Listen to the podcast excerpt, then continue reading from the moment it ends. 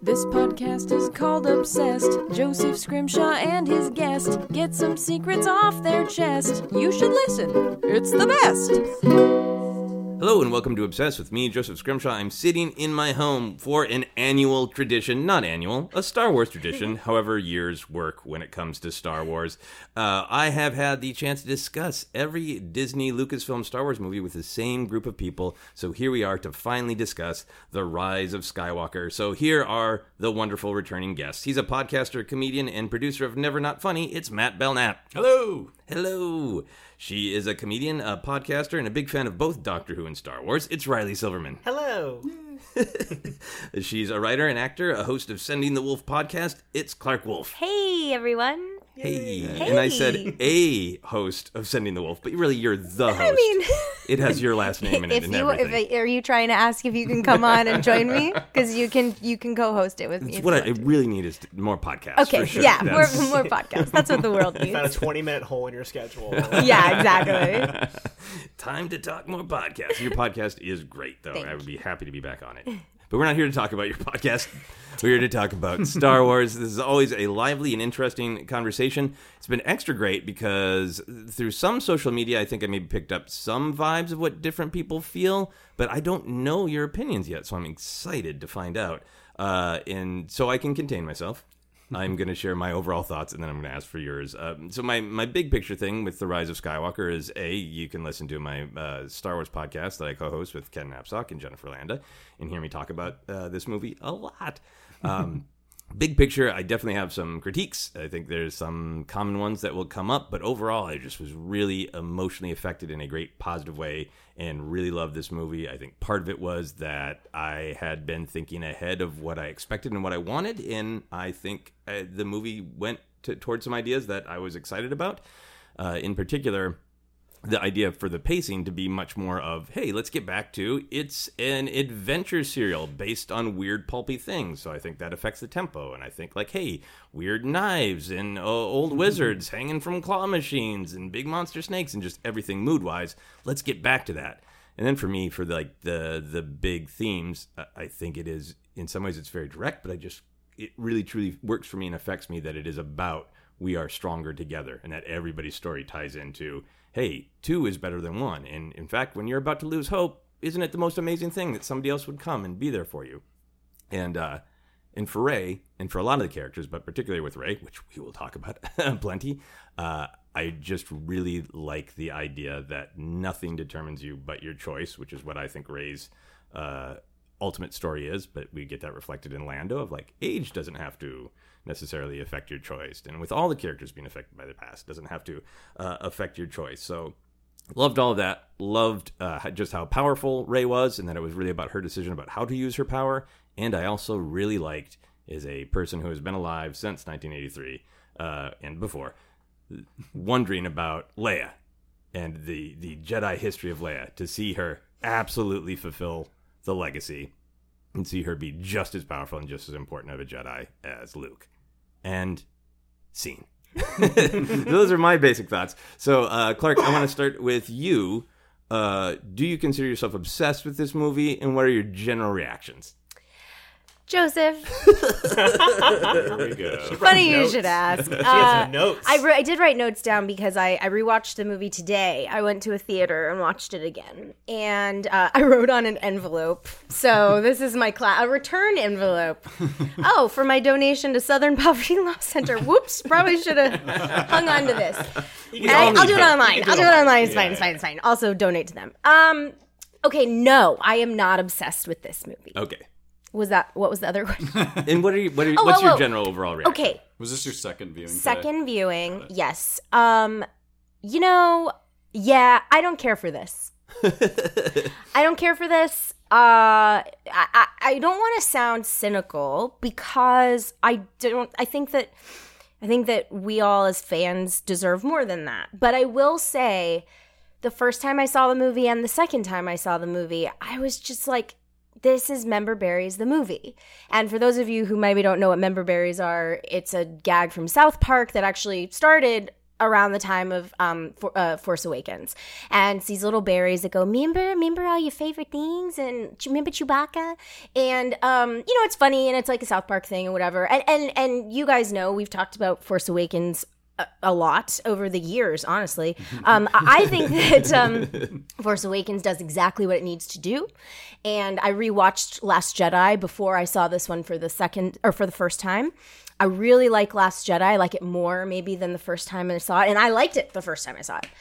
But this all felt so shallow to me. Um, I, I honestly, it's funny you were saying how emotionally involved you were with the movie because I realized that when Chewie gets the news that Leia has died, um, that is the only emotional beat that lands for me in this whole thing. Yeah. And that is disappointing. And so, you know, yeah, this just um not not into it. Not not for me. Okay. Not for me. Okay, good to understand. And I feel like I've had with enough different discussions that there are sometimes like there's like Star Wars fans who wanted something different or there's mm-hmm. like a general audience who like had a specific baggage of I exactly want this to happen or people mm-hmm. who like I really wanted this movie to entirely be based on Kylo and Rey's romance. Like lots of different ways that people are coming at this but I've also heard what you've said a lot too where people just see almost like tasting of food. It's like Yeah. there's nothing different. It's just one person ate that piece of pizza and it's the most delicious thing they ever ate and the other person is like this is the most disgusting thing I've ever had in my mouth Yeah. and it, ju- it seems to be something powerful about this movie that people just have different emotional reactions to it how about you, Riley? I think that I definitely lean on the side of obsessed. um, not in that like I think I like I would go like, oh, I love this movie, it's the best of the trilogy, or whatever, but the way that like I have thought about it a lot and the way that like I've, I've gotten involved in conversations about it and stuff like that and it hasn't really left me in that way since I saw it. I saw it for the third time last night and I think that I've liked it more each time I've seen it and I went in the first time with almost no expectations because I got to see a little bit later than everybody else did like I saw it on opening day not the night before or a few days earlier You call yourself uh, a fan. I know. Well, I was like, I was getting so mad at people who got to see like press screenings because Yeah. they didn't like it and they were like tweeting about not liking it in a way that was so much of like, I know something you don't know kind of vibe. they And I was like, very much had that conversation way before. Yeah. Like, and more so than the last couple. I, I think would so say. too, and I felt like there was very much like a. I feel like you guys are in a little bit of a violation of your embargo. Oh, like I yeah. feel like you guys are you guys are are walking around your embargo, going like, here's it's to to reference Doctor Who as a whole. Like you can construct a person based on the hole they leave if they're missing, and like like you, you can tell the movie their thoughts on it based on just their comments about not talking about it. So that was frustrating to me, and I was almost mad about it. So I think I almost maybe liked it more out of spite because people who didn't like it wanted me not to like it with them so badly. But I'm with you on the themes of like I'm doing a lot of politicians mainly for people who are listening at home. Uh, but I'm with you. Joseph, about the the themes of I you know I I 100% respect the people who adored that Rey was nobody in Last Jedi, Yeah. and I'm someone who adored that Rey was nobody in Last Jedi. But I don't feel like her being a Palpatine undid what I felt was good about that because for me it felt like a heightening of it more than a undoing of it. And I get why people don't feel that way. Like and I, I definitely like I think your point of view is like one that I can get behind as far as like people who don't like it because you just objectively didn't feel like it connected to you as it or, or I mean sorry subjectively if like it didn't deeply get into it and like I, I I quoted last night I quoted Empire Strikes Back after seeing it again where I was like I said like I go to the theater I looked at my ticket the guy said theater six. And I go what's in there? He goes only what you take with you. And that's what I feel about this movie. I feel like a lot of people present company excluded so far but a lot of people who I've had comment on it I feel like they had their exact emotional reaction they wanted from it and they didn't get it and they're mad at it for that reason which ironically is what a lot of people who hated Last Jedi felt on the other side of it Yeah. like discounting not talking about any of like the like bigotry towards it like that is there's no conversation to be had there those people suck but there's a lot of people who like had these very long angry arguments around that movie about like how they mistreated luke's character and i feel like those exact same sentiments are being put on ray in this movie from the other side of that camp Yeah, it's, it's, very it's been a really weird time to be just like I like both. I see that they're very Yeah. different. I think logically and kind of uh, like thematically and everything. I think they line up, but they are very different movies. Last Jedi and Rise of Skywalker, and weird Yeah. to be like I like Star Wars, but for years people are mad because Luke Yeah. didn't kick ass in this one because Ben died. Yeah, Like- and I feel like my my final thought before we move on to Matt is the way that I look at this movie is I think it's going to land with me the way Return of the Jedi does, where I know that objectively Empire is the better made film, and like right now, I still put Last Jedi as my favorite Star Wars movie. But I think that this movie, even though I know subjectively it has a lot of, or I know objective, objectively it has a lot of filmmaking flaws with it, I think that subjectively it hit me in a way that made me really enjoy it anyway. Yeah. And the only reason why I don't say I might say I love it versus liking it a lot is I, I the the sidelining of Rose really frustrates me in a way that makes the movie hard for me to actually say I love. But otherwise, like I was, I had a great time seeing it, and I had a lot of fun, and it was a, it was a good movie going experience for me all three times I've done it. So. Yeah, awesome, awesome. Agree with the rose thing, Matt. Are you obsessed? What are your and what's your general Ah, reaction? I am I am not obsessed with it. Um, I do I liked it a lot. I, I I I felt like I walked out of it the first time feeling like it was a B plus. You know, like it was it. it I definitely was like tr- I was see feeling the flaws and seeing some flaws, but but sort of pushing through them. And um, as often happens with movies that are kind of to me like not uh, like clear home runs is that the negative opinions uh, kind of buzzing around the movie after the fact especially with a star wars movie uh, there's just constant commentary wherever you go. And and i'm not even on social media anymore but i still was hearing it everywhere. Like here's what people don't like about it. Here are the problems. Like i feel like i agree with so many of those critiques. And so it makes it hard to hold on to the feeling of it was fine. Like I enjoyed it. I had a good time. Like it did a lot of the things that I, I kind of hoped it would do. It was also very emotional, just from the standpoint of this is the end of of this. And Yeah. not completely, obviously, because there's always going to be more coming. But in terms of this thing that started when I was a kid and have been, I've been very invested in my entire life. I had to untangle my emotions over that and with uh, from my emotions about the movie itself and what it uh, what it succeeded at and what it failed at. And I, I still and then I saw it a second time and I still kind of came out feeling like yeah it's I still like it. I I uh, I- think um it's a bit and and like we can get way into the, the critiques. It, it, it we will. yeah. It mostly feels like it's it's trying to do too much. It, it mostly feels like it's overstuffed with um, things it feels like it needs to do.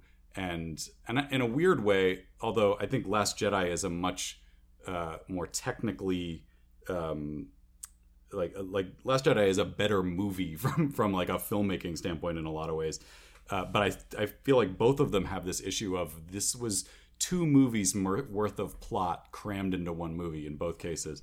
And it made me frustrated that if you know uh, the ultimate question is why did this have to be three why did this trilogy have to be three movies Yes. because Yes. you've already you've already thrown lucas's treatments in the trash Yes. can I can I just appreciate the sentence? Why did this trilogy have to be three movies? yeah, I agree with the sentiment, and also wanted to know enjoy the a very, comedy like, of the it's a very Yogi Berra way to say it. but it didn't. It makes no sense once you decide we are not going to do what Lucas set out to do. Why limit yourself when you have so much? Clearly, you have so much you want to do with these characters. I ultimately uh, was disappointed not by the movie itself as much as by the trilogy almost frittering away these really great characters that it introduced. You know, I, I wanted so much more Finn and so much more Poe and even more Rey and, and and more Rose and and like that that's frustrating and I don't know what the future holds. Maybe there will be more movies with these characters. I don't think all of them are going to show up again, but uh when you get to the end of a three-part story, you want to feel like okay, I got to know these people and each movie took me a little bit deeper into who they are and, and I didn't feel like that was the case. I felt like we I, I felt like we wasted a lot of time when we could have been doing more with these great characters and um, so that was frustrating but as a mo- as its own concluding chapter to the saga uh, I liked a lot of it. I, I think it is I think it is a fun ride. I, I I do weird you know if you want like it's it does feel like a um, referendum on Last Jedi, which is I, f- I think unfortunate but maybe unavoidable because J.J. Abrams clearly had ideas he wanted to follow through with when he was writing Force Awakens and once he saw what Rian Johnson did, clearly couldn't go back and go, okay, well then I'll just let go of everything I was going to do and just follow your trail. He wanted to go back to what he was doing, which required him to do a lot of acrobatics, which are, some are more successful than others. But yeah, I, I, I wish we could just step away from like, does this contradict that or whatever, and and just focus on does this work as a fun ride? Yeah. that that that closes up the the the the, the stories of these characters, and it it does, and I and I I think uh, I think I'm closer. Like I I, I Clarke when she, I, I agree with you about the Chewie thing. Like that is the most emotional moment. I think there were some other moments that got me. Um, I love the scene with Han Solo. I, it doesn't really make a ton of sense, but I didn't care. I felt like it was like super powerful, and and I've really felt like throughout these three movies that Kylo Ren Ben Solo is m- maybe the most interesting character, and to see him and again in Last Jedi, it kind of felt like that was his last chance at redemption, and he he closed the door on it. So then to turn around and go, yeah, no, you're actually he is going to be redeemed. How are you going to pull that off? I thought that scene did it. To me, that scene mm-hmm. worked, and it, and it made Yeah. me feel like it's now okay for him to actually be redeemed when that seemed impossible to me. Yeah, at the the, end of the episode touch that saved the galaxy. Yeah, Yeah, I, yeah. I, I joke, but I really love that. I, I, we have talked before. How did your kids react? Uh, my son is too scared to see uh, these movies. Like he's the last one he saw was well, he watched. He's the, afraid of the internet opinions being too strong. yeah, he really doesn't want to get into the toxic. Uh, debate. no, he, uh, he he saw. Well, I, I rewatched Last Jedi right before it came out, and and he watched the first half hour with me. He's seven. And um and saw Snoke and was like, no thanks. Uh, No, no, it's okay. It's cut in half later. It's totally less scary now. D- don't worry, he's not a real character. When he's his just tongue a is hanging shabby out and the avatar. flies are buzzing around his head, he's not scared. yeah, Yeah. but yeah, he he hasn't he saw he saw uh Force Awakens and was he was three at the time, but he was he was scared but liked it. Maybe maybe that traumatized him a little bit. I think he saw. I think we took him to Solo actually, um, but not Last Jedi because I just knew that was gonna be too Yeah. crazy for him. And then this one, I was like, this looks even scarier than Last Jedi from a kid's per- There's perspective. a giant Yeah. evil snake. Some.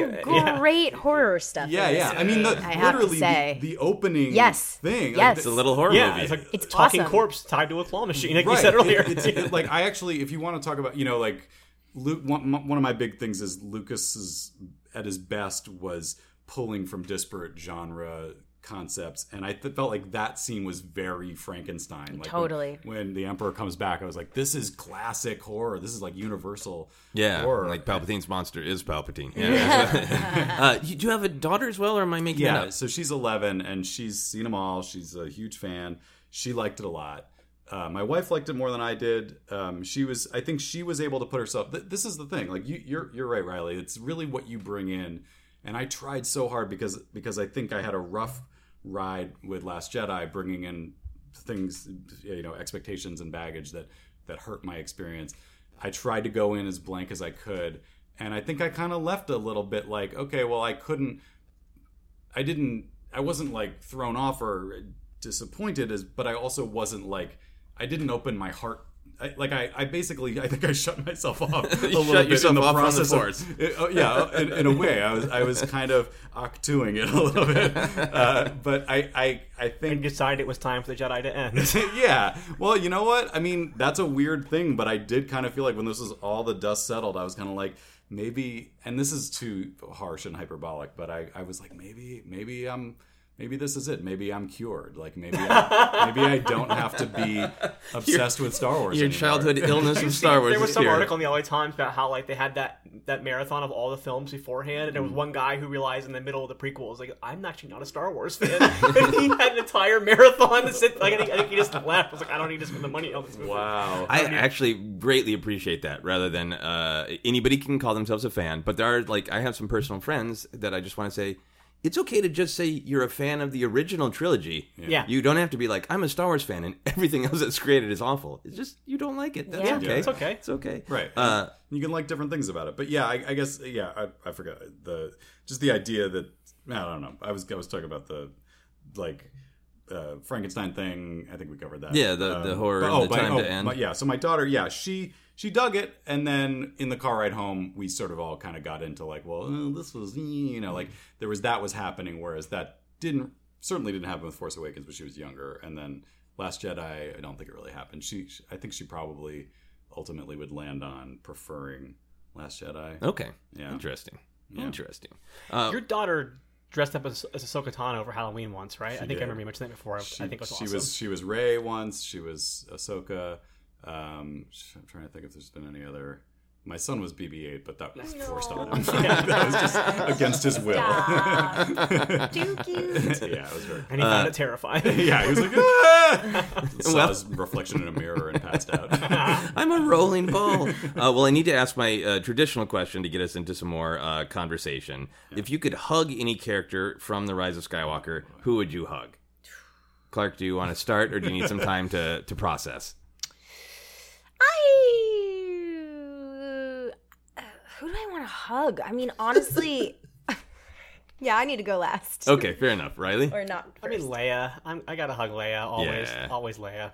Yeah, and, and she, she has a great hug in the movie. Yeah. Yeah. Uh, how about you then, Matt? Hmm.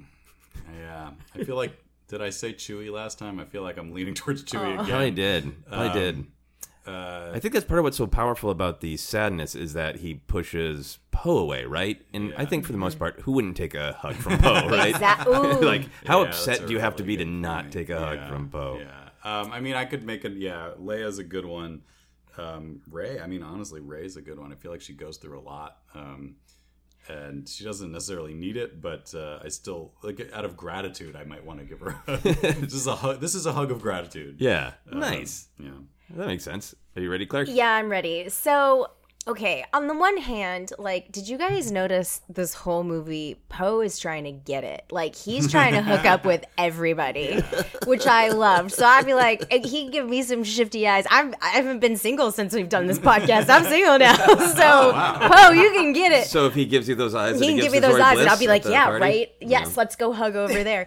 Uh, but my real answer is, um, I actually did notice this time around how Rey. I, I know. So okay, it's obviously unfortunate that Carrie Fisher passed away you know and and that threw some plans uh, up in the air and they did the best they could and and that's great um so so i i would have liked to have seen Rey and uh leia together Yeah. you know but all that aside what we do see in the movie Rey is n- around no women she has no girlfriends. Like it's Yeah. just dudes, which is fine. But like part of you know, we talked about a little bit about Rose being sidelined, which sucks. But also I was like, you know, if nothing else, it would have been cool to have Rose in there so that Yes. these two women could have some scenes together. Yeah. And so honestly, I would give Rey a hug because I'm like, girl, like you need some you need to i just want to like let's hug each other let's just hug each other because i really felt that this time around and noticed it like actively noticed it Yeah, I think part of what I really liked about Rey's arc through the whole thing and Rey's character, and I would love to hear, hear your thoughts, is that particularly in this film, she's so uh, embraced. I have lots of power, and I need to decide what to do with it. And you know, her her defining fear seems to be accidentally hurting other people, hurting people that she she cares about, which is fresh for Star Wars. So like, there's all of these sort of like kind of traditional movie version of strong female because she has mm-hmm. all this power and and she's trying to decide what to do with it. But then it's also the story of her being like, I have always longed for connection. Mm-hmm. I want to be powerful, and it doesn't make me less powerful to want connection. Did that?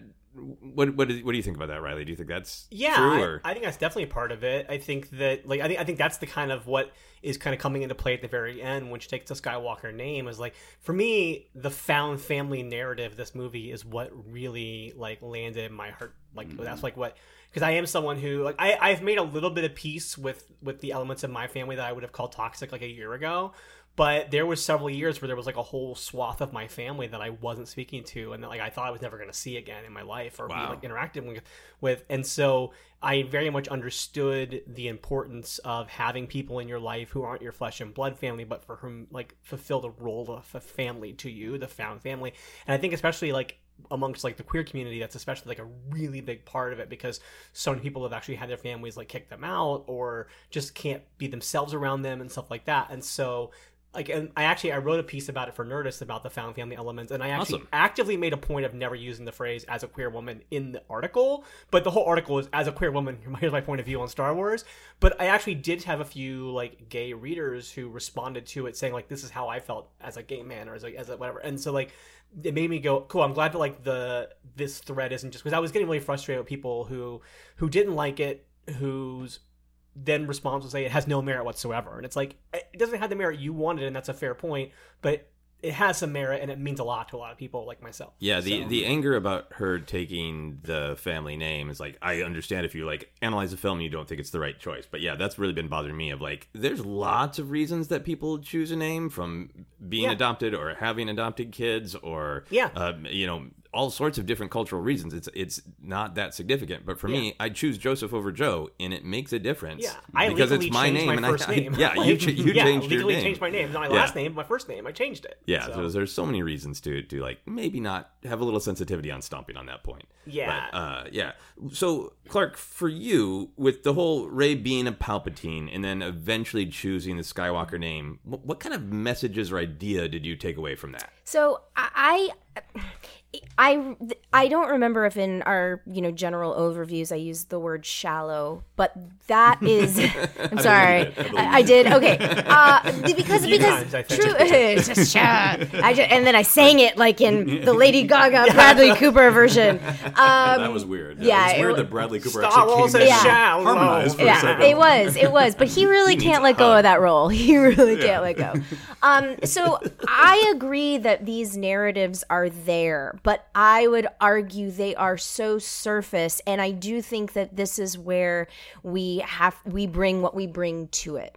Um, I am so disappointed with how Rey was handled uh, in this movie because, um, and I do think like I love the chosen family uh, conversation, and I think that is so timely, and I think it, but and yet timeless, right? So I think that it is such a beautiful narrative to weave into this story, um, but I don't think that it was executed properly at all. The Palpatine part of it, or the so chosen choosing? the chosen family Okay. part, the Palpatine of it all, and the Rey of it all. you know, like I. Uh, one thing, so I even wrote it down. There was a line. Oh, Rey says, I don't want this. Like when Kylo Ren is confronting her and she says, Give it to me, get, you know, I don't, or whatever. Oh, no, no, She's it's in saying, the. "I don't want this." In, in retrospect, to rem- having her memories forced into her mind. Yes, it's it's in the um it's in his room when he's on the other planet Yeah, and, and he, they're it's yeah in, in response to him saying, "I know, I know more about your Right. childhood come than tell you you." do." Right. Yeah. And it's like, I don't want this. I, and it's the chosen one narrative. It's the one that we've seen, you know, in so many of our favorite genre stories. And um, I wanted to see Rey struggle and really struggle with the dark side. Not, I'm thinking about it in Last Jedi. I don't know who I am. I'm feeling a pull here. I'm feeling a pull there. Great. That's a great setup. So now here we are in Rise of Skywalker. I want to see Rey's darkness. I want to see her fear herself. I want her to see the I want to see the anger of being left. I don't care why. Do you know what I'm saying? Like yeah, so I th- and I think this is the total, total like just just different reaction. Yeah. like, I feel like almost every beat is showing that, and it works for me. But those beats don't get to a depth that works for uh, you. we got to see Kylo go so dark and be so vicious and then have this heartfelt quiet scene with his father and the the choice to throw the lightsaber away. His arc is realized in a deep way. Rey's arc is to me surface. It's all surface. And we get to see three seconds of dark Rey fighting dark Rey and i was like yes this is what oh we're done we with saw that? all that we saw in the trailer in the movie too.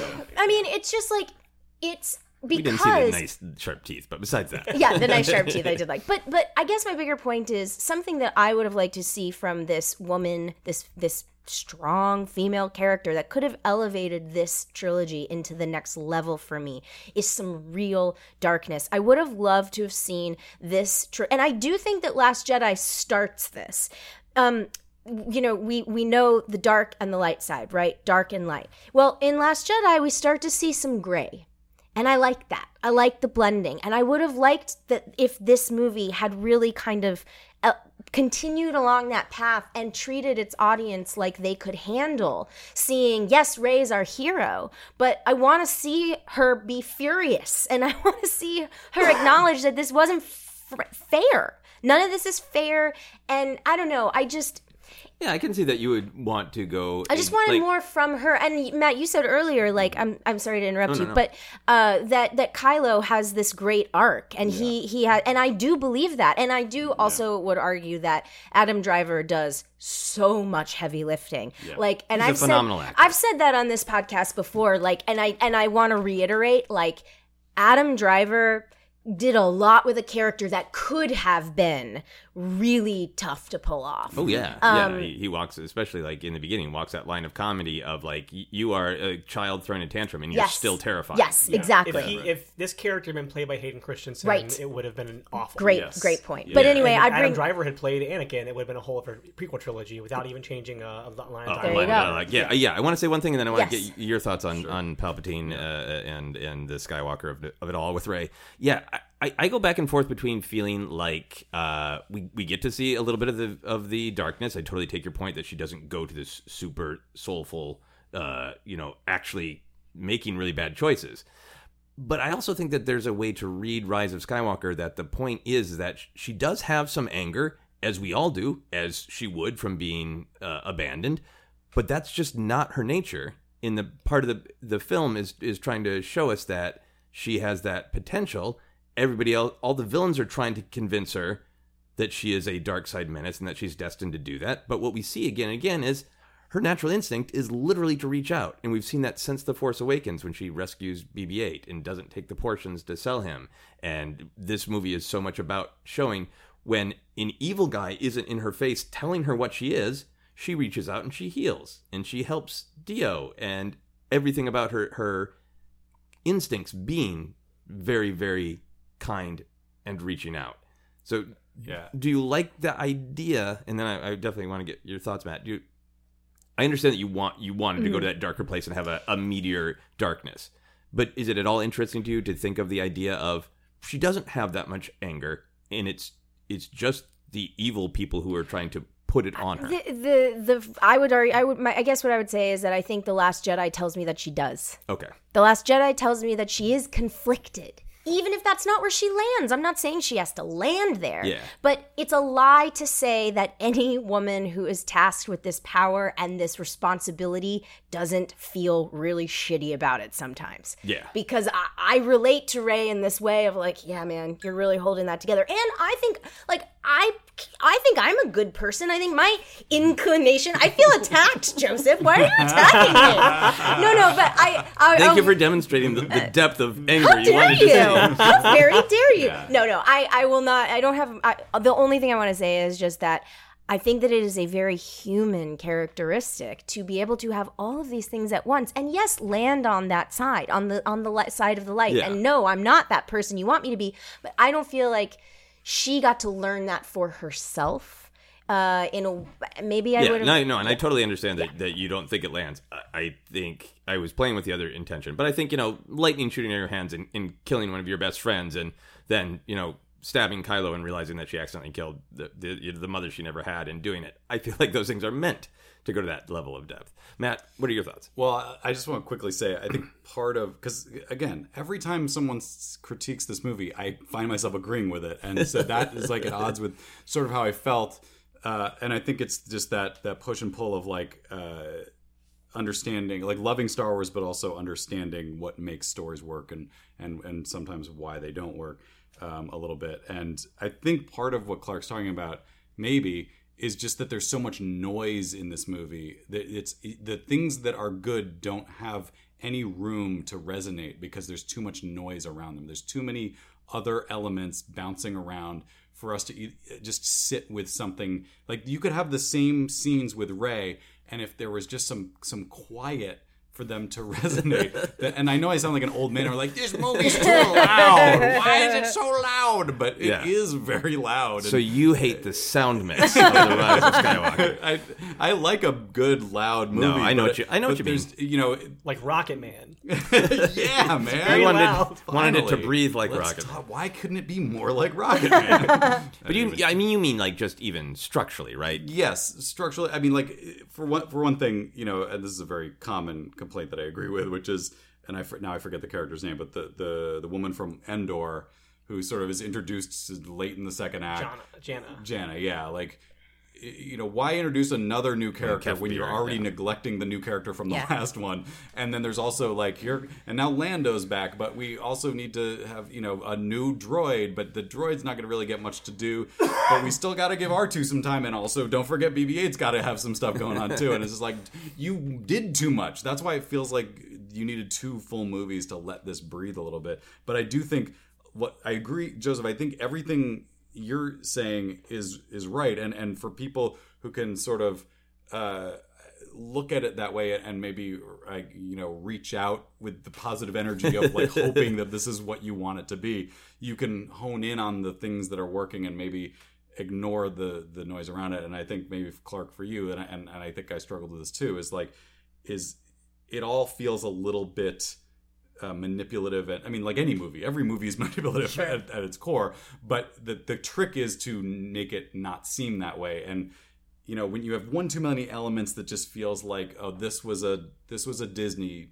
note this was a disney mandate or this was a jj trying to sh- trying to send a message that rian was wrong you know Oh this. man, I, I got no, Which- no. I, don't think. I know don't, that he wasn't doing that. I do but, not think. But that unfortunately, is- uh, obviously, people read it that way, which is why. right and, and I, and I don't think it. and I don't think you can uh, you can say that that wasn't his intention but there are people who are very very much like hey last jedi was great because it wasn't force awakens which was too derivative. And then so of course there are going to be people, people saying no last jedi stunk because it wasn't true enough to the star wars vibe. And so this is the correct way and this is a course correction. Therefore it is a a, a, a you know a manifesto on everything Rian Johnson did wrong. So that's and I hate that that's even part of the conversation, but I do think it's there. Yeah. But, but I do just to talk about the Palpatine thing. Yeah. I I don't I'm not against bringing him into it.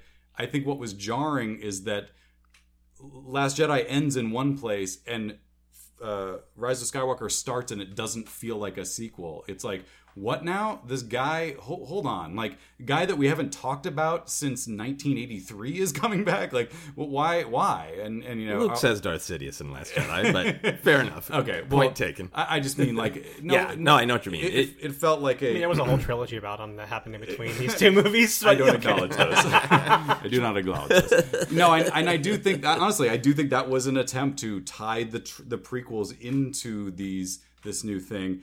But okay, so like, why is it happening? It's weird. It's a huge. It's, it feels like too big a leap to start with, like the dead speak or whatever. It's like what the what already? What are you what? Like you're not even going to introduce us to how this happened. Like t- walk us towards it because it's a big leap. Yeah. To go yeah, that guy who was thrown into an electrical storm is, is alive again. Uh, but anyway, or not alive. But yeah, okay. But in terms of Rey Yeah, being Rey being a a Palpatine. Palpatine, it doesn't look. The reality is, you tell me if if you disagree. I feel like the point is in Star Wars, twists are supposed to make you gasp. And when when Kylo Ren kills Han Solo, you go, "Oh my god!" And when Darth Vader says, "I'm your father," you go, "What?" And when he's like, "You're a Palpatine," you're just like, "Huh? Yeah, I got it. Okay." Okay. I, yeah, It's yeah, just I a don't. flat note to me. And, He- It and- here's- hinted yeah. at too much too. Like it was too much. Like the whole movie. Like Yeah. who, who is she really? She's What's not going who on? she is. Yes. Yeah. I don't think it is executed well to be a twist, but I also don't feel like it. It to me, it it uh, uh, subjectively, its value is not that it's Right. a twist. Its value, like to me, was like Riley was saying, is it is an escalation. Yes, and of I like Rey's that fears. idea. I like the idea of it. Have problems with the execution. Honestly, the thing with I think her, it's partially just that Palpatine is a name that does not actually evoke the mystery of that character. Right. But the rest of the audience doesn't know Sidious, so Yeah.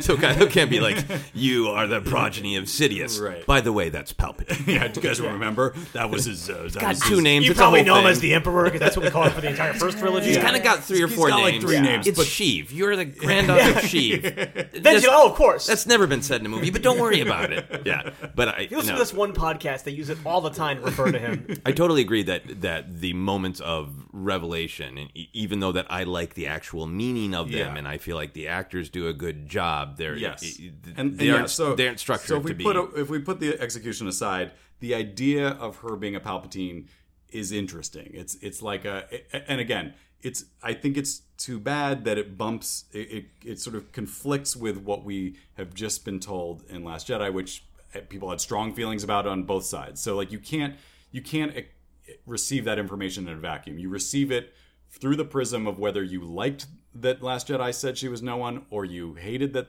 they said she was no one, or you didn't believe it when they said she was no one. It's you can't just go, okay, so she's a Palpatine. You you you immediately go back to your emotions. So you can't. It's like you can't like this movie if you loved Last Jedi. It feels like. I mean, I know I, you did. I absolutely I can. think two yeah. us okay, Yeah. I, I, I don't understand it. I I, I have a I- hard time. here's with that. what I here's what I think is totally unique is that there's never been a Star Wars movie that has two has the same twist twice. Uh, Mm-hmm. If you're if you're gonna call it a twist, like obviously just Return of the Jedi comes out, and I you know I'm old enough to remember people going, was, was Vader lying? And then you get a scene yeah. where Luke you know pokes Yoda about it, and just like, nope, totally true. Yeah, yeah, Uh, but if Yoda said, "Actually, I'm your father," then that, that's kind of what happened in this movie. Yeah, is like that's a good uh, it's not even the debate, even removing how you feel about the meaning of them. You Yeah. just kind of get this was an answer, this was an answer, which I understand why. Well, the it reality is- jangled nerves across the galaxy. like I, I didn't think that the you're no one hit very hard. I think it's just kind of a like you don't I don't it, I didn't know what to make of it because I didn't necessarily believe it or uh, know where you know wh- where the information was coming from. you Because know? Rey was never like, I'm somebody. I Right, gotta eh, be right. So somebody. like, yeah. I know there's something in me and I'm somebody. And then Kylo Ren's like, actually, you're Right. nothing. And it's like, no, Yeah, it- oh, my dreams. it- it that like- didn't happen, so Yeah, it doesn't right. all she was doing in the first movie was waiting for her fam- parents to come back. yeah. she wasn't trying to say my parents are these important people. She was saying, "Where are my parents? Why aren't they coming back?" for me?" exactly. I think it's le- it's to me it's less about she w- uh,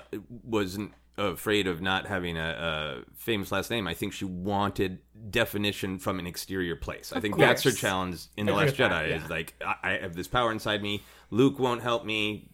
Kylo's the only one who's reaching out to maybe help me understand. And then he just says an incredibly manipulative thing of, you know, y y the answer you're looking for is never going to happen. And to me, that that's the power of it. And then escalating of like, in fact, you do have a place, and it's the shittiest place you could imagine. Yeah, it's the worst place. yeah. But but I think the, the problem is these movies can't, uh, like the people making them can't escape the conversation because the the fan base is so big and so vocal and noisy and like and invested and and rabid that you're right. Rey never said, "Am I a Skywalker?" She she, but the audience is keeps asking, and it feels like it feels like the writers of these movies were like felt the need to answer the audience. It's like forget the audience. Like let's focus on the characters because that's what should matter. And like yes, ultimately we want to know the characters better, but you, you've got to do it from a place of like organic character development and not just like, well, everybody wants to know if she's Obi-Wan's granddaughter or Luke's cousin or whatever the hell. So we gotta just someone's gotta say something about it. And it's like, man, not necessarily. Okay, but all that is so, like I, I I've been trying so hard to like I also want to be positive, but I also want to like You I- can just be however you want to be. I don't know how I don't know how to be anymore. I'm not a Star Wars fan apparently, and I'm losing my mind. No, I'm just kidding. If you found out who your grandfather was, would it help? yes, that would. That's all I want. I just want someone to tell me if I'm a Skywalker. No, okay. So, but the end, Choose to be a Skywalker. like I, You call yourself Skywalker. yes, and and weirdly, I loved that. I Okay. loved that she chose that name, and I think it's because the way I interpreted it was not so literal. Like, even though they their ghosts pop up, and it's like, thanks, mom and dad. It's like it's a little bit on the nose, but it's like I We're didn't. also brother and sister, so it's kind of weird. yeah, right. So it's all tied together. But but to me, it wasn't like oh she's choosing them as her parents. to me it felt more like s- and the name the rise of skywalker i was like the way it hit me was oh skywalker is now now that the line is has ended skywalker can stop being a family with all these fucking problems that Yeah. they can't escape and now it can just be a like a word that means i choose the light i choose goodness i choose to be the thing i want to be and not bound to the thing i was born and I- that- I love that I agree with you, but can I just throw this out to to uh, because I, I agree with everything you just said. I know that is the point, and and I agree. However, they go out of their way to show us that her parents were not shitty. Yeah. like so so this makes me really frustrated because I'm like, okay, wait. So obviously granddaddy sucks. Fine. The name has a lot of negative connotations. Fine. It is the Hitler of space. It's pretty bad. It's bad, y'all. Yeah. It's bad. Yeah. But like why then why wouldn't she take like her mother's name mm, or do you know, know it. well i i know i know the answer to the question i'm just my point is if they had they went out she go she argues with palpatine and says no my father was strong or no my parents loved me or they did the right thing. And so it wasn't this bad to me it felt so weird that she she would say throw in palpatine's face you suck not my parents suck and then be like but i'm a skywalker now I feel like, and I, I don't think this is gonna work for you on an emotional level, is my guess, but I could be wrong. I feel like the the sort of thematic idea that they're going with there is that Rey's parents made the choice to be no one. Kylo literally says they chose to be no one. They chose to sort of like take themselves out of this. They didn't want to be right a part of it. Um, so for me, there's there's that side of it of like there's not if she was going to honor her there's three choices the str- the strong thing that her parents did is deny being a part of it and hide, and that's Right. what she is complimenting them on. She says they had strength, they hid me from you. You know, they resisted you by just choosing their own path, which is being not being involved in this big galactic saga. right In contrast, I think that there's the specific lines between Leia and Rey and Luke, where uh, Luke tells her, "Hey, Leia trained you because she saw your spirit." Right there's a connection between Leia and Rey early on in those scenes where, where Rey says, I'm going to go find the Emperor, even if you don't uh, agree with it, because I know it's what you would do. So I feel like in those moments, the movie is making an effort to show that in Rey's heart, she these are her parents that she knew. Like Leia's literally just time wise the most time she spent with any sort of maternal figure.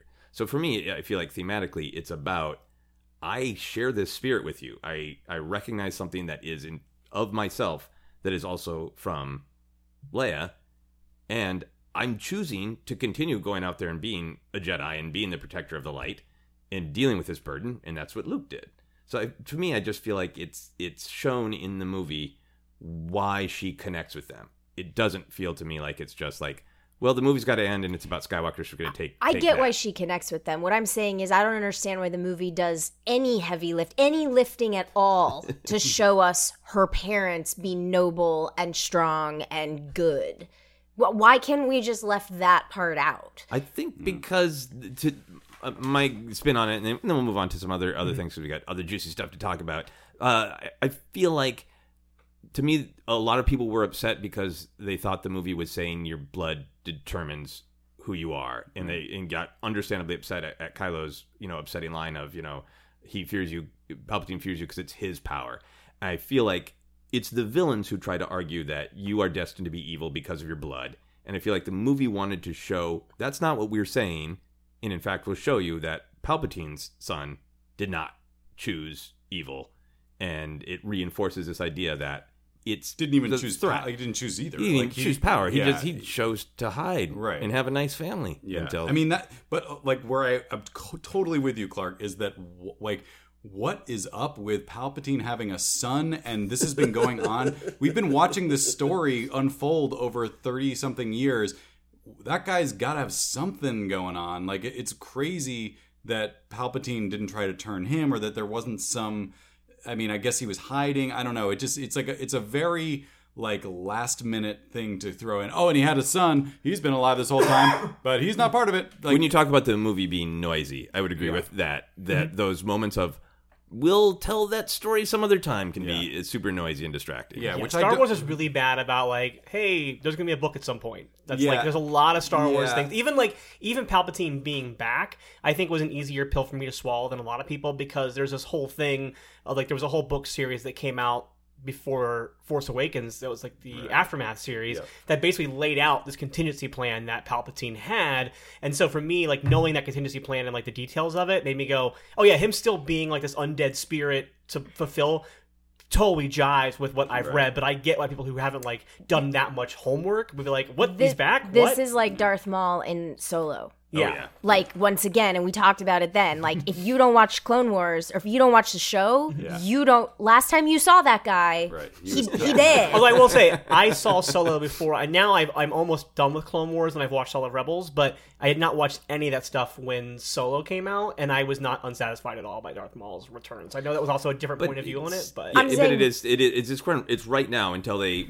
Maybe it'll change now that they're going to go to some other time, probably for the movies. But it's been an undeniable thing that they've Yeah. had this tension of like, yep, they should stand alone as movies. Yeah. But there are definitely pieces of information that feel like Yeah, either that information comes from somewhere stuff. else or it's going to come Yeah. later. my my girlfriend had never watched Star Wars movies at all ever, and she decided once I got Disney Plus and she got access to my account, she wanted to watch all of them, and she loves them and she got really really into them. But that was a lot of our conversations was her frustration at like, and this is before she saw any of the sequel movies. She, her frustration at like, wait, like why is this not explained? And then I was like, oh, and I'd be like, well, there is. She would ask me questions, and I would tell her like, what is a book that says this? She's like, I shouldn't have to read a book to understand Yeah. a movie. So And yeah. I think that's a huge. totally. I think is that's a a huge question of taste, and I think Wars it's only become worse in our modern times where we discuss movies and we discuss Yeah. behind the scenes and who made what choices and why. I think it's part of the DNA of Star Wars. In the very oh, first Oh, movie, Yeah. you know, Obi Wan just throws out Clone Wars. And that's what was great about it. I mean, like the the excitement of it was there's so much more under the surface that we aren't being told, but we're just sort of it just feels that's what it made it feel like a whole world that we were just seeing through a keyhole. And like there's a difference between that sensation and the sensation of I can't appreciate this without reading some auxiliary material. You did not want to see Palpatine creating a son through a keyhole. it did not excite you. I mean, that's the only way I'll watch it because that's my thing. uh, I want to talk about uh, a couple other things. So, uh, a lot of people who are really attached to uh, to really uh, Ben Solo and Ray being specifically romantically involved, and for Ben Solo's story in general, were upset that he died. How did you guys feel about him dying? Anybody want to jump in first? Go for it, Clarke. If you have, Uh, I, I saw you checking the envelope. I, mm, I have all my my notes envelope has to say about and so many things. Uh, no, I I didn't I didn't need a romantic uh thing. In fact, I've noticed a lot in in big budget like uh adventure movies over the last 5 years specifically. Uh, our main dude and our main lady almost kissing, but then they don't. And I'm always thankful for that because it's like if you haven't earned this romantic relationship, we don't need it. Like, Yeah. let him hint at it, fine, but like, I don't need that. So I did not appreciate the kiss. okay, you didn't like the kiss. Nope. Uh, and um, I would also say that uh, I tend to fall on the side of I believe that Ben should have had to face the consequences of his action. I think that's more powerful storytelling. I think that even, and I would even go as far as to say that, like, if Rey had stayed dead, you know, and Ben had to bring her back, eh, meaning literally physically bring her body to her friends and face them. You know, like I- I'm on this I'm on the side of I think Ben should have had to face the consequences and dying and having a sweet kiss with a cute girl is a little too nice. Okay, Riley. I I'm I don't want Rey to have died because I love Rey too much, but I I am on the same page as like I don't I think that having Ben die is the easy way out, and I do wonder if it has more to do with Adam Driver being like I don't want to make any more of these movies, so just kill me off. I don't know, but I do think that also I think that redeeming characters through a sacrificial death is kind of easy, and that was one thing that bugged me about it was like I I got why they were doing it, but especially because this movie went out of its way to have this line in the very beginning of Palpatine saying like I've been every voice you've ever heard in your head. So it's like, oh cool, so you're letting me know that a lot of his evil was because something was literally pushing him supernaturally to to make like like I'm not saying he's not guilty of stuff. Like he definitely straight up murdered his own father in the first of this trilogy. Right. So like that's a thing. But I think that also implying that he's kind of had somebody else's hand on his shoulder during all of it, and he's just he's cast that off. And then he just like he he dies immediately after his one heroic act. It's just like I'm with you. I think I would have rather have seen the idea of of Ben Solo having to face the music and having to like put some light into the universe to make up for what he's mm. done. Yeah. So Excellent. I was bummed, and I and I I think maybe it was the one thing in the movie that that genuinely surprised me. Like I I didn't really know that, what they were going to do in that moment. You know, I I, I was I, I thought it could go either way, and and so I was like, wow, okay, he he's dead. Um, and and yeah, it's a little bit. Um, I, I agree with what you guys are saying, and and uh, but but at the same time. I liked I, I liked the kiss because it's a fairy tale and it's um, two characters who have an an incredible bond. Like they have an, a really unique, a unique even in the world of Star Wars uh, connection. Yeah. That's something we've never seen before. It felt right to me. Like I I, I didn't know. I, well, I'm not a guy who wanted. I'm not shipping them, as the kids say.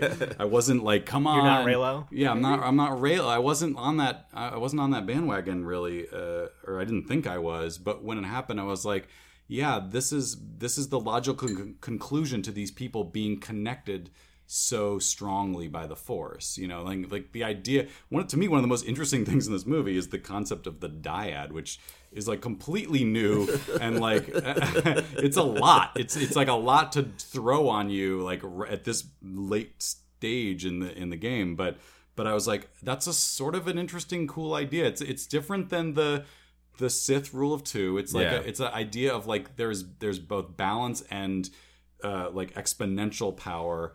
But to me, everything that we saw them go through in Last Jedi plus everything they went through in this, which honestly felt a little redundant at a certain point in this movie. Like they're when they're having that lightsaber duel on the like in the rain or the the, the, the on water and the Death with Star- yeah, on, it- it's a Star Destroyer. The Death Or- Star it's the two. Death Yeah. Star. Yeah, it's the, the second one. remains of the Death Star. The I literally at one point both both both times I, I've seen this twice. Both times I literally went.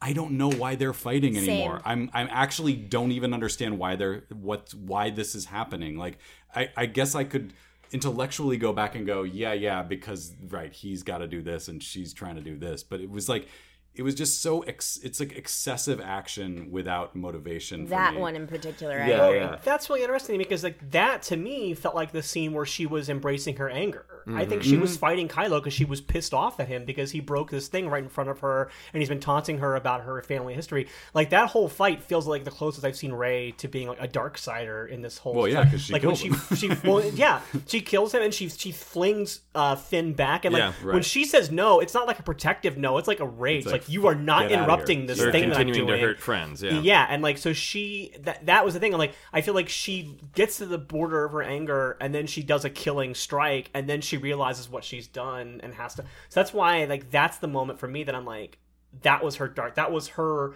reverse side of of having the good conversation with her dad of like with like Kylo with his dad. That was her version of it. It's like I literally murdered somebody because I was so mad at him and that's how yeah. bad Yeah. it can get. If I, let. I, I, I, I totally felt like I that's intellectually what I was doing also, but just in the moment I was like, it just kind of went on a little too long, maybe. And and I think oh. the, part of the problem with like with this with this trilogy is, and like again, it's like it's that sad thing of modern action movies where it's like well we gave them you know we gave them seven lightsaber duels in the last one we got to give them nine lightsaber duels in this one like no actually you got to give them three because that's they're gonna mean more they're gonna be more powerful and so it's just like throwing more and more in actually weakens each thing to me and so and and and That is the exact opposite of most people's complaints about the number of lightsaber fights in the sequel trilogy. well okay Uh, but, yeah, I can but- hear the I internet would getting literally, I mad literally, right I now. literally would watch Star Wars. Yeah, I lightsaber take I take but- your meaning of the volume of the fight it- in it's- but yeah, it, Yeah. It's it's just it's an issue of, and and this is gonna sound weird too, and I've had like friends push back on this a little bit, but I feel like part of the issue I ultimately have with the Last Jedi is that it's like it felt it did not feel like a middle chapter. It felt like once you have that scene in the throne room, that you're never gonna see a better lightsaber duel. So why bother trying? You Which is ruined interesting- the. interestingly, not even a lightsaber duel. It's two people with lightsabers Right. who don't have them. which Right, many people right. have been mad about. Honestly, that point you just said, and I know we might be jumping ahead of this real quick, but I'll say That's fine. I think part of the problem is that Last Jedi is so good in my mind, or like, so well told. It feels like the concluding chapter in Yes. the, that uh, story, and this feels like like instead of being this being a trilogy, it feels like Force Awakens is a movie, Last Jedi is its sequel, and then it ends, and then this is a third movie that is trying to be the end of all nine movies instead of being a sequel to the other two in a Yes. trilogy. Yes. Because you're right, the way that Last Jedi ends, like it doesn't have a huge triumphant moment, but every beat you need to finish the story is there. But the- Rey I- I- is now the new Jedi. Uh, Poe is the leader of the of the of the Resistance, and Kylo's the leader of this thing. But we already say we're the, we're, the spark's going to light the fire. You see a little kid with the broom, sort of hoping the galaxy. That could be the end of that. And- I agree with a lot of that, with the huge exception of Rey. I do not think her journey is anywhere. Well, no, I don't think she. I don't think it's com- complete. I'm saying I mean she's now knows her journey, Right. which Yes. she didn't until that point. Like, Yes. like you talked about Rey in the second movie, like you wanted to see more of that like struggle with the dark side. I think a little bit. I, it wasn't quite what you said, but like my what I liked about Last Jedi is I felt like Rey didn't really know what her path was, and then by the end she knows her path, and that's like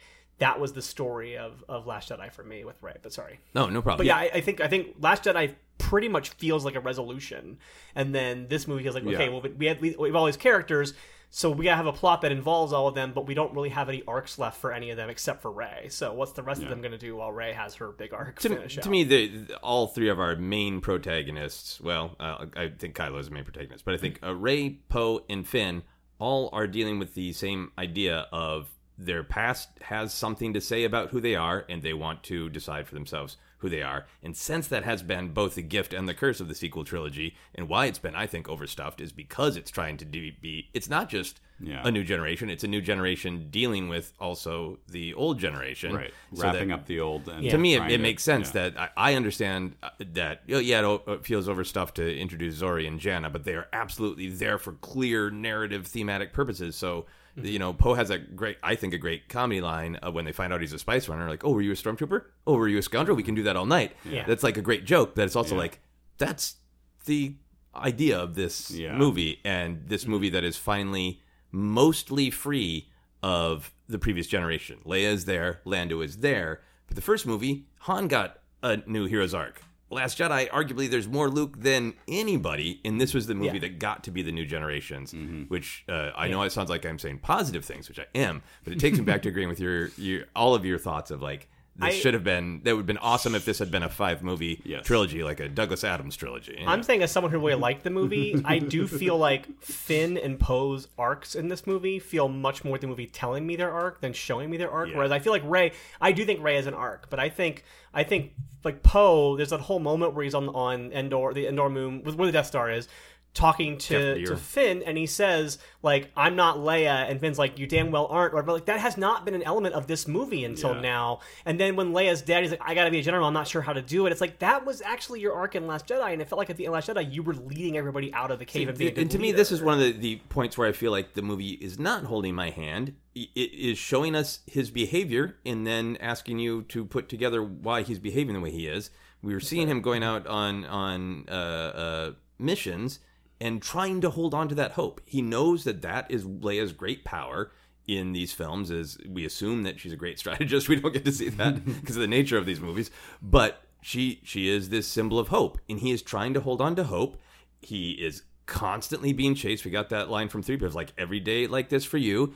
He has this powerhouse in Rey, and she won't come out and help him. He's desperately trying to hold things together the oh, I entire that movie, it, yeah. and then Rey just keeps wandering off to do force crap. and I, to me, his arc is like, come on, I'm trying to hold on to hope, and I can't, and I can't, and I can't, but I'm gonna, but I'm gonna, but I'm gonna, and he gets to that point right before Lando shows up. Where he's like, I'm right, you sorry, have just sold me. I tried say. to hold on to my hope. I'm sorry, and then Lando swoops in, you know, and I, I like it a lot. Sorry, sorry. No, you may have just sold me on that. I think, actually, I think you, I, I legit think you may have just like re maybe re-examine the movie I literally just watched yesterday. So. well, awesome. Um, I did want to talk about uh, a couple of the other side characters and some uh, some smaller fun things. If you were going to go on a road trip with one of these characters, who would it be? Babu Frick, Klaud, or Hux? Riley? I think Babu Frick because you know if something goes wrong, he can fix it. there you go. Well, there you go. Klaud's gonna fix it. That's true. we, we assume he fixed it because we see the Millennium Falcon later, so he must have fixed it. Mysteriously with his eyes somehow. yeah. How about you, Matt? I gotta. I guess I gotta go Klaud because that's uh, just a ridiculous. I don't even understand. I mean, it's funny. Like I, I like that it was just a complete random. Like we made this thing. I don't know. I gotta put it somewhere. we, we had a lot of Jawa parts left over, and we Yeah. just It's just so so silly. And, and like really, he's so, that's he's what. so beautifully random. He really, Yeah. he, he is like. Did you have a contest for an eight-year-old to design an alien, and it had to be in the movie? Yeah. See your drawing in the next Star Wars. Send in five proofs of purchase. Can I speak Babu Frick's language in this scenario, or is it just him speaking Oh, gibberish to good me and not understanding him the entire time? I like, I like. Well, he struggles to speak basic. Do, yeah, you but want that? but but I mean, Zorii talks to him in his own language. Yeah. So can I speak that language, or am I just speaking to him in basic? Yeah, can I hear your impression of the the, the his Oh, language? His uh, the only thing I can do with Babu is hey hey and like oh and Babu Frick. That's all I got. Yeah, That- That's all. that's, one of my oldest friends. my favorite, one of my favorite lines in the movie. It, it's it's a three PO I'll, I'll cleans up on go. the I'll comedy lines. go Babu Frick because he gets it done or acts like he does. Okay. did did uh, I understand that you uh, you feel strongly about this film? Uh, a lot of people online said, "Hey, I hated this film," except for Babu Frick. Uh, did Babu Frick uh, touch anything inside Oh, you? no. show us a little, show us a little Babu Frick or Babu Frick touched you. No, No. uh, no. No. I still love BB-8 though. Yay. Oh, Yeah. I love He gets- BB-8. Yeah. I, I love D-O. I love the I love the droid. going, D-O I like grew the on me. personal space. You know what? D-O grew on me the second up. The second time I saw it, I was like, "That's cute." yeah, yeah. The I really like the. I, I think it is an effort at representation of people, you know, for, for any number of reasons who like, no, my boundaries are my boundaries. And they, Yeah. I had a yeah, I had one friend who texted me. He's like, no, no, thank you. It's my new favorite Star Wars line. No, thank you. no, no, thank you. The only the only moment of D-O that I don't like is there's one moment where he just goes sad, and it's like a moment that is sad, and it feels like a weird beat in mm-hmm. that exact. I think it's when I think it might be when three PO says the thing about like like I'm saying goodbye to my friends, or and he goes sad or something. And I'm like, oh, I don't know if I like Yeah, this it's like in we- this moment. We, like, we, we got it. We didn't need someone to actually say the word. Yeah. it is like emotional closed captioning from D-O. Yeah, like how you should feel right now. because it, it sounded because He I think says it's the first happy time, I think it's the first time he said an emotion, so it almost sounded like sarcastic, like sad. And that's cruel of D-O. Uh, Clarke, I see you uh, checking your notes. Uh, did you have any specific topics or thoughts that you wanted to be sure to share? Um, you know, no, I think I've been. Uh, uh, okay, one thing I do want to say is Yeah. J.J. Abrams created back in 1970. I don't know, whenever J.J. was born. Uh, so J.J. Abrams created the character of Finn. Yeah. I do not understand how Finn was so useless in this movie. Like truly, I, I, He I helped again, save the galaxy by destroying the command ship that Um, he could only sense because of the Force. well, I fit. But he felt useless to you. What I saw Finn do was run around and scream "Rey" or "Great job" or "Yeah." That is what Finn did. I know, and I did. I will say, to be fair, I loved his scenes with Jannah. Cool. I wish we had more of those throughout the whole thing. Uh, but either way, that we didn't. Fine, I get it. I just couldn't believe how. I just really, really, it did. It was. It didn't work for me. And this, and this goes to like emotional as well as uh, is like Correct. that it doesn't matter how many um essays you could read where you'd be like I agree that that, that the, hey here are the beats where Finn does a thing it wouldn't change your opinion because it's about your emotional reaction Correct. Okay. Correct. And I, I felt that too, but I, I think that to me that went back to Last Jedi. I felt like he was underused in Last Jedi, and it was frustrating. Like, I, and and that goes into the whole Canto Bight thing, which I Mm-hmm. it was to me is like the clunkiest part of that movie. Um, although when I rewatched it before seeing um, Rise of Skywalker, I was a little more forgiving of that whole sequence because there, there is some decent. The, the the chase is good. It's a good It's a good solid chase. I think that when you when you realize it's his arc of learning why he wants to fight on behalf of the rebe- rebellion as opposed to just trying to get away from the first order. Yeah. And I, I think Canto Bight does that. I, I think it does. Right. I think it's because there's so much forward momentum happening in the movie, and then you have this like scene where it's like, oh no, we're gonna go to this casino planet and hang out. Your your brain doesn't make this the switch And over. I he's think. just too cartoony in that. Like it, he he, he switches he- into he a cartoon get, mode. He does get real slapstick comedy, which yeah, I, the, where he's the like, "This is great." I'm it, like, I ultimately do not buy that he would just immediately like, "Oh my god, this is so cool." I'm like, Yeah. is it? I I don't know why anyone would think Canto Bight is cool. Like, it's just shiny. Like, Well, if, like- you, if you've never been anywhere, uh, and uh, I mean this is a sincere question. If you've Yeah. never been anywhere really uh, urban and loud and Yeah. flashy in the real world, let's say you, you've been basically just in a compound in No, Utah, I- I- and then you see Las Vegas. I get it. no, but I'm not. I'm not making an argument. I'm asking a question. Yeah, would you you be would, would it be by like, "Hooray, Las Vegas," or would it be like, "Jesus Christ, what is this Well, place?" I'll, let me tell you a story. I grew up on a farm, and when I was 10 years old, uh, my family bought a VW pop top Vanagon. I thought I gonna say two droids showed up and told you that Yeah. a message for Yeah. Obi Wan Kenobi. Uh, I wish, man, that was my dream. But no, instead of the Millennium Falcon, we got a VW van and we drove around the country. And so, like, I hadn't seen much of anything, but I got to see the country, which was cool. But we we went to Vegas and we went to Caesar's Palace, and I was like, "This is disgusting! Like, what a freaky, horrible place this is." As a kid, I thought that, and so, like, I honestly, I don't know. I mean, I, everyone reacts differently. I guess I was kind of just disappointed that Finn would be that shallow to be like to, to think that that was cool because it's pretty gross and it's also like uh it just is so ham-fisted the whole thing is just like look closer there this is why oh you see everything it's just like we get it guns and money like it, to me like that's not star wars isn't like the wire you know like i don't need to like have a that that kind of social i mean it is a, there is so- every part social- of Canto Bight is every every line almost is absolutely essential to complicated themes. Yeah. So, and this is that great push pull between Last Jedi and Rise of Skywalker of what what is mm-hmm. do you- Yeah. or do you do you want that in Star Wars or do you want to also make sure that we're having a thrilling adventure? I, I want I want characters to grow through like action and and relationship dynamics, you know, and and to me, we lost that with Finn. Like I thought the relationship with Finn and Rey in Force Awakens is great. It's like really like promising. It's like cool. These are friends bonded through adventure and hardship and and a, and a crazy s- uh, scenario, and then they get torn apart, and it's that was sort of frustrating. And they gotta get shoved back together briefly in this movie, and then they're kind of apart again, and it's like. eh, I, kind of just want to amend what I said. I'm gonna say it doesn't do anything. Okay, fine. I, I guess what I'm getting at is uh, the the him following Rey around, continuing to just chase her around places, and it, it, it's not endearing. It, it was cute in the first movie. It was like this, like, oh hey, and he, she's like back off, and he's like, okay. So, like, it, it didn't communicate to you any sort of like this is a, a symbol of their bond. It just made him seem like a like a kind of a puppy dog, and it it diminished anything else he did in the movie for you. I just I don't understand why J.J. Abrams, the person who created this character, wrote this character this way, especially with respect to Rey, uh, on the third movie. It's like, did J.J. Sorry, but did he like not watch Last Jedi? Did he not? He was he just like, yeah. So Finn learned nothing. his journey in Last Jedi is to decide that he wants to fight instead of run away. Correct. And so what we're what I think is trying to be shown in Rise of Skywalker, and it certainly might not work, is a commitment to his friends and a commitment to the movie. There's a bunch of moments where Finn is the connection. Finn is the empathetic one. Finn is the one who asks Poe several times why he knows different different skills because he is trying to learn more about Poe. He's uh, constantly asking Rey about her feelings and running after her. He's the one who wants to bring them together and have them hold hands before things. He's literally in the middle of the and hug at the end. right. So I'm, I just But- want to finish this real quick.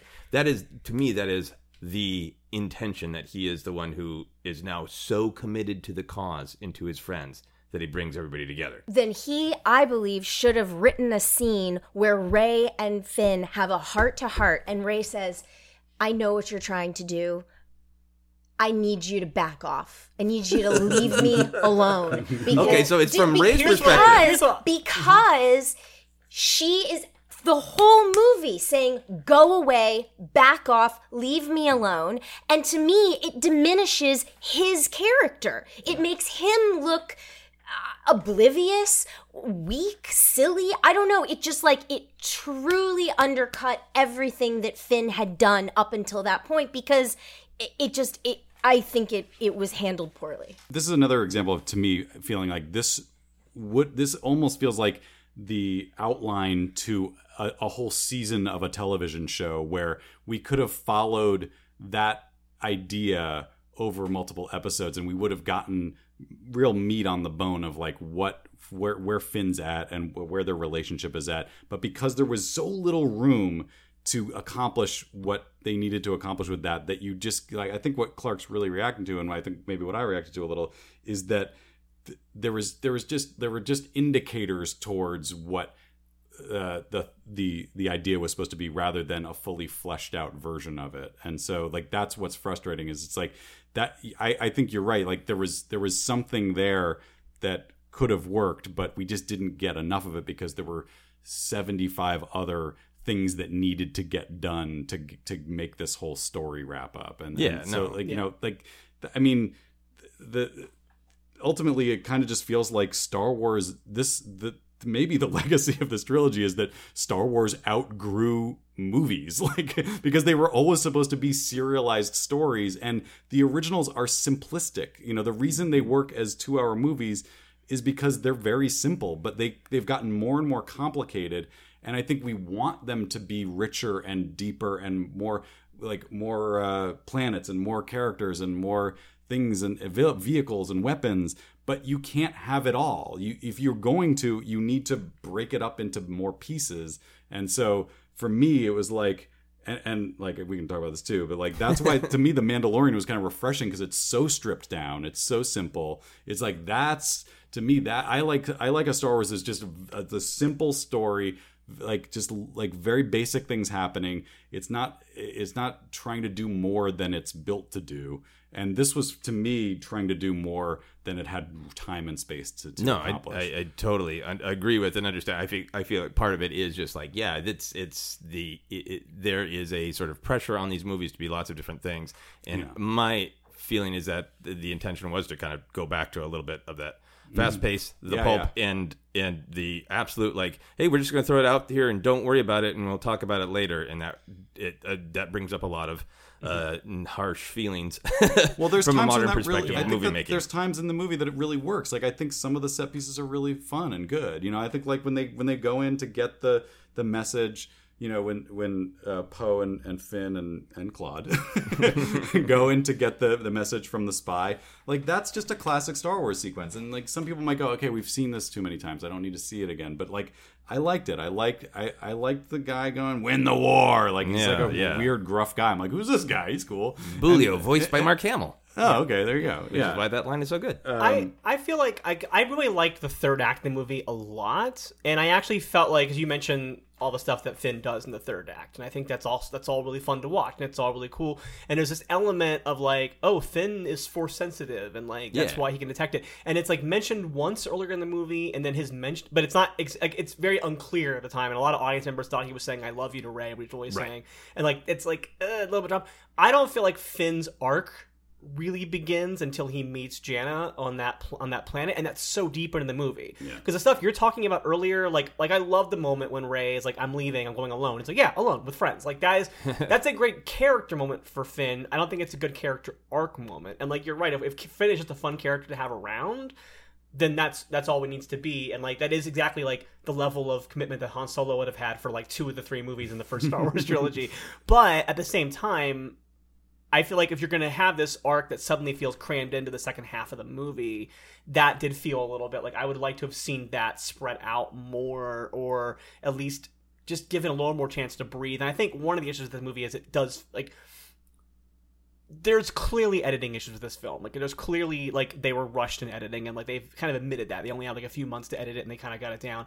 I would I would I, I to sound like a part of the internet, I would love to see the JJ cut, but I'd like to see the version that's like 20 minutes longer. I'd rather have it home video so I can stop it and pee, but I still like I do think there's a couple of beats in this thing that were intended to be there that aren't, and I do think the movie suffers from that. And I think Yeah. that Finn especially feels like there was definitely more happening with him that we don't see, but we see the resolution of it instead. Yeah, yeah, and I and I I uh, I don't mean to be overly passionate. I think I Mm-hmm. really like Finn's arc, and it means a lot to me. But I do totally understand uh, particularly, I've seen a lot of people talk about it on, on the internet. The the yelling after Rey, especially when he had a big moment like that in the Force Awakens, that there's a lot of that that can really diminish Mm-hmm. uh, enjoyment of his role in the movie. I do want to ask. Uh, Let me just, just to Yeah. put a button on like real quick. If if they, I, it will all be forgiven for me if they find a way somehow to make a movie about Finn learning to be a Jedi and like taking up the lightsaber and kicking ass. Like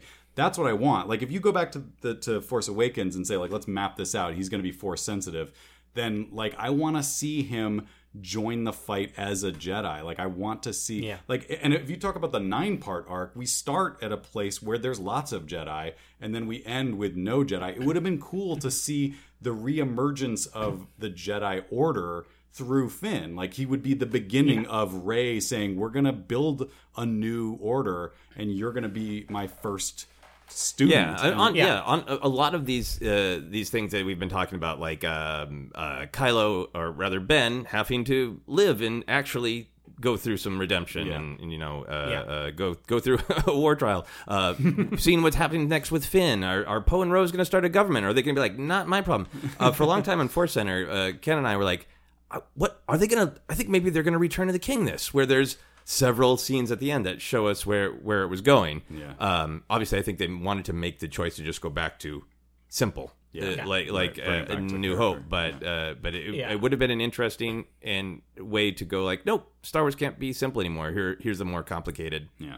I do like the idea of like certain storm like I, I would have liked to have seen Finn actually lead a revolt of the stormtroopers like like in the first order because there is this idea that the stormtroopers of the first order are children who were conscripted into the first order and, and they've been brainwashed and like that was something I thought they were going to lead to in Last Jedi where the one stormtrooper recognizes Finn. Like I thought it was going to be like to use a Star Trek reference, like an Iborg thing, where like the legend of this one stormtrooper who defected has Yeah. now spread throughout yeah. the First Order.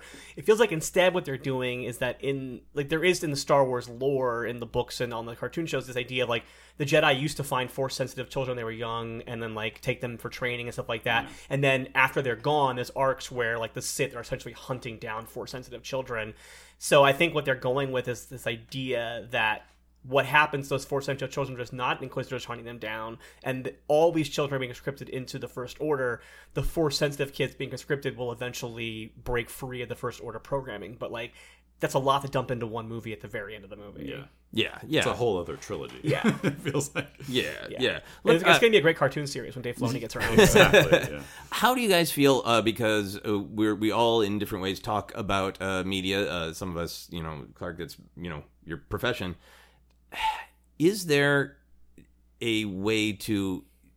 Is it possible to just shut off all of the noise? Would it be more enjoyable if we could watch just the films? Or Oh, yeah. I guess kind of how do we feel about societally? Like we're at a place in our society that it's hard to watch movies like we did when we were kids, and it was just a movie, and we didn't know you know that we couldn't accidentally or not accidentally we couldn't choose to read a movie as that's this director fighting with this director and all that kind of thing. Last night when I went to watch the movie again for the third time, the couple in front of me was like an older couple to the movies together, and when Palpatine said to Kylo, "She's not who she thinks she is," the wife turned to the husband, "I bet she's his sister," and I was just like, "I am so jealous of the blissful innocence of this couple going in to see a Star Wars movie a month after it's open and knowing nothing about the most heated talking point on the internet." And I, I just wanted to like, I wanted to like hand them back my their brother's lightsaber and tell them that I would earn it from them when they're ready to give it to me because it was so perfect. yeah Oh man. uh, clark do you have feelings about how we process movies that that it's hard to sometimes just process the movie because so much of the conversation is about what's going on behind the scenes Oh yeah, with creators and with fans we, we with know everything? way too much about how movies are made. I, I, across the board, a hundred percent, thousand percent. I always use yes. I mean, absolutely because I I always use the example of, of Jaws. Jaws. Jaws is such a great example for two reasons. The first one is like if we had CG, then the shark wouldn't have ever broken, and then you wouldn't have had Jaws, right? So Yeah. that's whatever. but the other part of it is if we had had the internet at the time, Jaws was like t- tens of millions of dollars over budget Yeah. and and just weeks and weeks and weeks behind. And this new director that everybody says is such a hotshot kid he's been directing tv since he was 17 and now oh he's gonna make a big studio movie. And he can't even get it done. Look at this. I mean like i think it's fascinating. I truly truly do. Yeah. and um so yes i think we know way too much. We know way too much. I think we know way too much, and we also don't know enough. But we're very vocal about what we don't understand, as if we do understand it. Like I feel like I mm. see so many internet fights that are like, I decided this is what's happening, and my friends agree with me, so now this is what's actually physically, Totally. factually what happened. Right, Yeah, that's what they were going to do because my friends and I decided, but then Right. Yeah. Disney changed. Disney changed it. The like, amount of times of like, oh, Disney did this, and it's like that's that's not what happened. yeah Disney and- is sort of in people's minds like actual Emperor Palpatine. Just Disney exists as an entity hanging from a claw machine, Well, like, a great doing example, evil like things. like an, an ancillary point is like the amount of people who think the reason why there's not Marvel movies on Marvel shows on Netflix is because Disney canceled them all for Disney Plus because people speculated that when actually Netflix canceled their own Marvel shows, like Netflix made the choice to cancel them, but people literally repeat as fact that Disney pulled them, and it's like that kind of thing is fascinating to me. So Yeah, that's way yeah. off topic, but Matt, how, how do you feel about uh, our state of watching both movies and the stories behind the movies at the same time? Yeah, I, I feel like it was a Pandora's box, you know, that was opened a while ago that, you know, it can't be shut now. You you can't just go I mean, I think kids can see movies a different way, but the adults who I mean, I don't know, maybe part of this is just like you can't be a kid again. Like even though there are moments, there are like flickers and and ultimately I think the reaction to this trilogy is like I I had that moment in, in Force Awakens because it had been so long since I had seen a Star Wars movie, and especially since I had seen the Millennium Falcon and Han Solo on a big screen. Like, the, I mean, I'd seen re-releases and stuff, but you know, it's like it, it really was a, a really am- amazing special moment for me. Like, I felt like I had a moment of like I feel like a kid again, and I've been chasing that since that movie came out, and Yeah. and you because it was what it was, but that was kind of fleeting. You can't recreate it over and over again, so it was always going to be impossible to like continue to hit that mark. And so what we're really doing is we're just sort of running around going, "Well, is this good? Is this close enough? Is this what you guys want?" And like that's a little bit separate from what you're separate from what you're talking Yeah, about. But yeah, I, but- but I do think it's it's part of the bigger question of you know adults really didn't used to see movies like this en masse. Like Yeah. you were a weirdo if in like the 60s if you were going to see like Buck Rogers at a at a revival house, you were kind of like a an outcast in society. Oh, yeah. Like that's not a thing an adult would do. So like now it's just accepted like yeah, yeah, we all go see the Star Wars movie, we all go see the Marvel movie. You want to have fun? You go see Dustin Hoffman get a divorce or something. not just Buck Rogers Right. bullshit. Yeah, yeah. So like I don't know, like it's it's it's it's tied into that. I did I have a slightly different perspective than you guys because I did uh step away from social media a few years ago and um or you know, I completely cut out like maybe a year ago, but uh so it's different. I'm not privy to all these debates. I mean, I sort of get a I sort of hear about them secondhand sometimes. Yeah. And there's like articles, you know, I'll like stumble upon an article that's basically just regurgitating what people are arguing about on Twitter, which is a weird thing that's now a Yeah. whole cottage industry of like, here's a website that's job is to find internet arguments on Twitter and repost them. Good click money. Yeah, yeah. So, but but I tr- I so I I come at it from this like I didn't know what people were arguing about. I didn't see any of the like people who had been to the press screening, whatever. I went in pretty cold and pretty like clean, and um, but it's still not the same. It's still yeah, it's still. And, and we all work in this business in some capacity too, so that's part of it too. It's like I don't know what the average guy in you know Wisconsin is feeling. Right? I'll- yeah, I I'll mean, they, they probably think that uh, Rey and Kylo are sisters, yeah. siblings. Well, I'll tell you this: my mom, who's uh, seventy six, she like texted me. She's like, "Oh, like she was so excited for me to see the Star Wars movie because she like knows how much I love it." And I was like, "Yeah, yeah, it was really fun." Uh, I I didn't want to tilt it either way. She was like, "Oh, we're gonna go see it," and I was like, "Really? Like, oh, I don't know if you should. Like, it's really." Like I don't know if you're gonna get it, but she was like, she saw it. She's like, we loved it. It was great. That's been my interaction with people who are removed from the baggage that Yeah. they can get closer to a childlike experience. Ken and I went with a, a friend of his who brought, I think, a, a date to Rogue One, and I feel like Rogue One is is really dense with figuring out where the hell you are Yeah. in in Star Wars lore. Mm-hmm. And this Yeah. woman's like, "Yeah, there's a bunch of stuff I didn't know." But I understood that there were sad people who had to fight a war and they didn't want to, and it was really brave. And that was a great story of that. Yeah. I'm like, That's oh cool. yeah, yeah, Yeah. yeah. I think I, I think it's, I think I might enjoy like this movie and many other movies, may because I, I have to fight it, but I can shut it off. Like when I first Mm-hmm. sit down, like I, I kind of don't want it. I don't like Rian Johnson goes to the arc light. Like I just like see him there sometimes, and sometimes I'm just like, I want it to be when it was a myth, not the guy who I know Right. what he had for lunch because I saw it on Twitter, and then I saw him across that, that like But and getting back to that doesn't, place. Doesn't but a great movie put that all away? Like, I mean, if you Yeah, and this- really, if it's really done right, you can sort of just let go. I mm-hmm. think I can. I in mean, in in it, we all have our different opinions about the the level of skill involved but Yeah. for me like rise of skywalker the beginning as soon as it was like the dead speak i literally think in my mind i love that so many people are going to hate that and i'm literally thinking that Right. and i get to that point of like no god damn it it's my experience Yeah. i am going to really actively emotionally choose to shut that off It's really hard. and by the time i got to the end of the movie i felt when ray ignites that yellow lightsaber Yes. that is I need to Hers. buy it. Yeah, They need yeah. built sell it to out me. of her Please sell me this experience, right? I felt the same way that I felt Yeah. it- when I was a kid with Luke Skywalker, Right, and I that's felt the awesome. same way I did when I was a, a, a young man with Obi Wan Kenobi. And, and to me, I think it, if you can if you can shut off that noise, it, it helps. part of my disappointment, honestly, is like I'm. It makes me sad that like Clarke didn't love it. It makes me sad that I have other friends that didn't love it. You know, like I I, I wish. And, and it makes me sad that I didn't love it as much as I wanted to love it, even though I, I liked it a lot. Like I, I still, it's like this thing where I, I try to fight against it. Like, don't put too much weight on it. Don't expect too much. Ex- under the understand going in that there's going to be flaws. You have to just roll with the flaws, whatever they might be.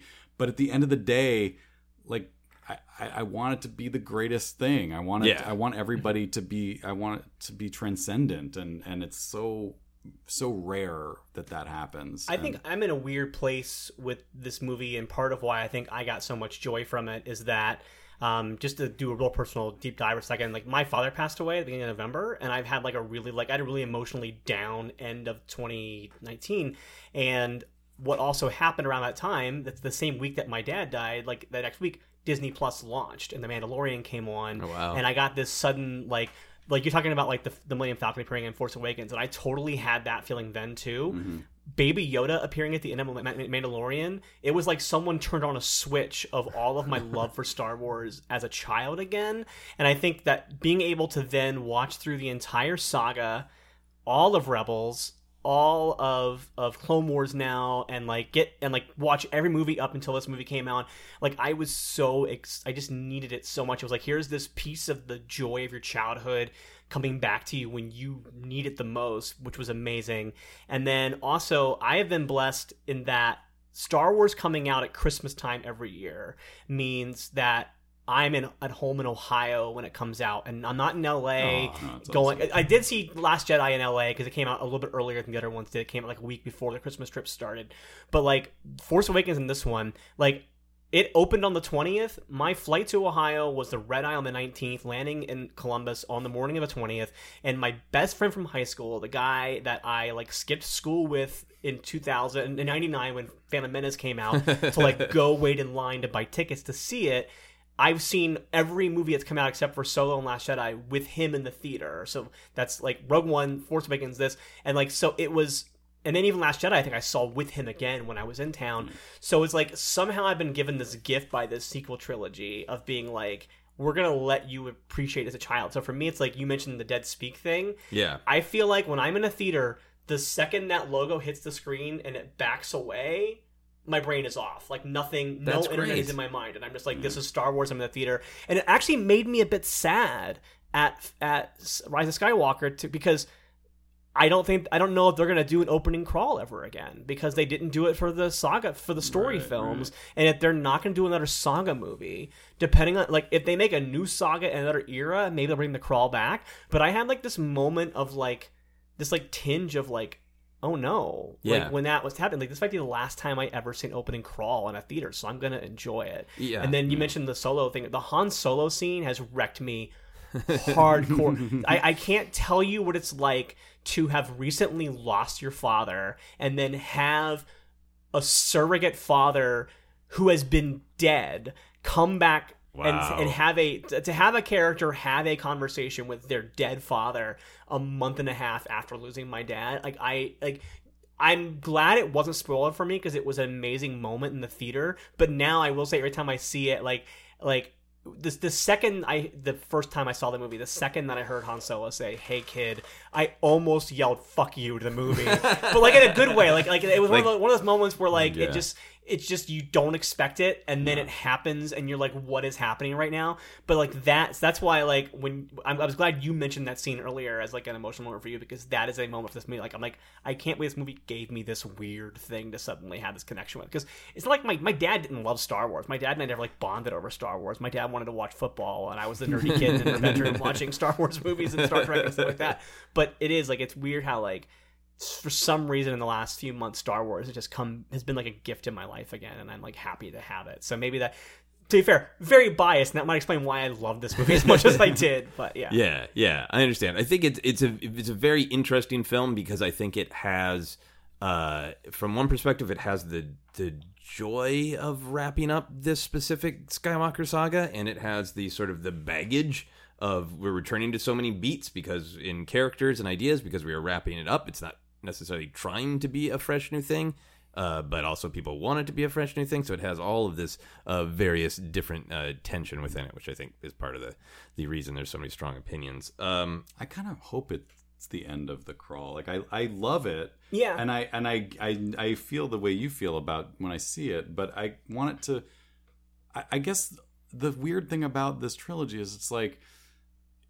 I don't know if it was a net positive for me ultimately. I, I, I love a lot of it, but I kind of feel like I, I want Star Wars to go back to being a thing that is part of the past for me and like I just can go back to it when I want to and is and and I want people to stop messing with it that way. You know, like stop messing with the, the characters and the, the things from the original part of it. Like you can expand in so many different ways and there's so mm-hmm. many great things in the Star Wars universe that have nothing to do with that that I am I'm I'm I'm a big fan of them. I'm, a big fan of the Mandalorian. I like I liked Rebels a lot, but um like let's can we can we put this away and just let it be the thing that was the beginning you know what i mean Yeah. like, that's what i wanted. I to yeah, be. and I, I think, think- the Skywalker saga is put away in for uh, at least ten years I think, I think until Disney, the actors might change their mind. I think Disney can't wait to get away from it. I think they're going to be happy Yeah. because honestly, I think what they want to do, and I know this is like not quite what this podcast is about, but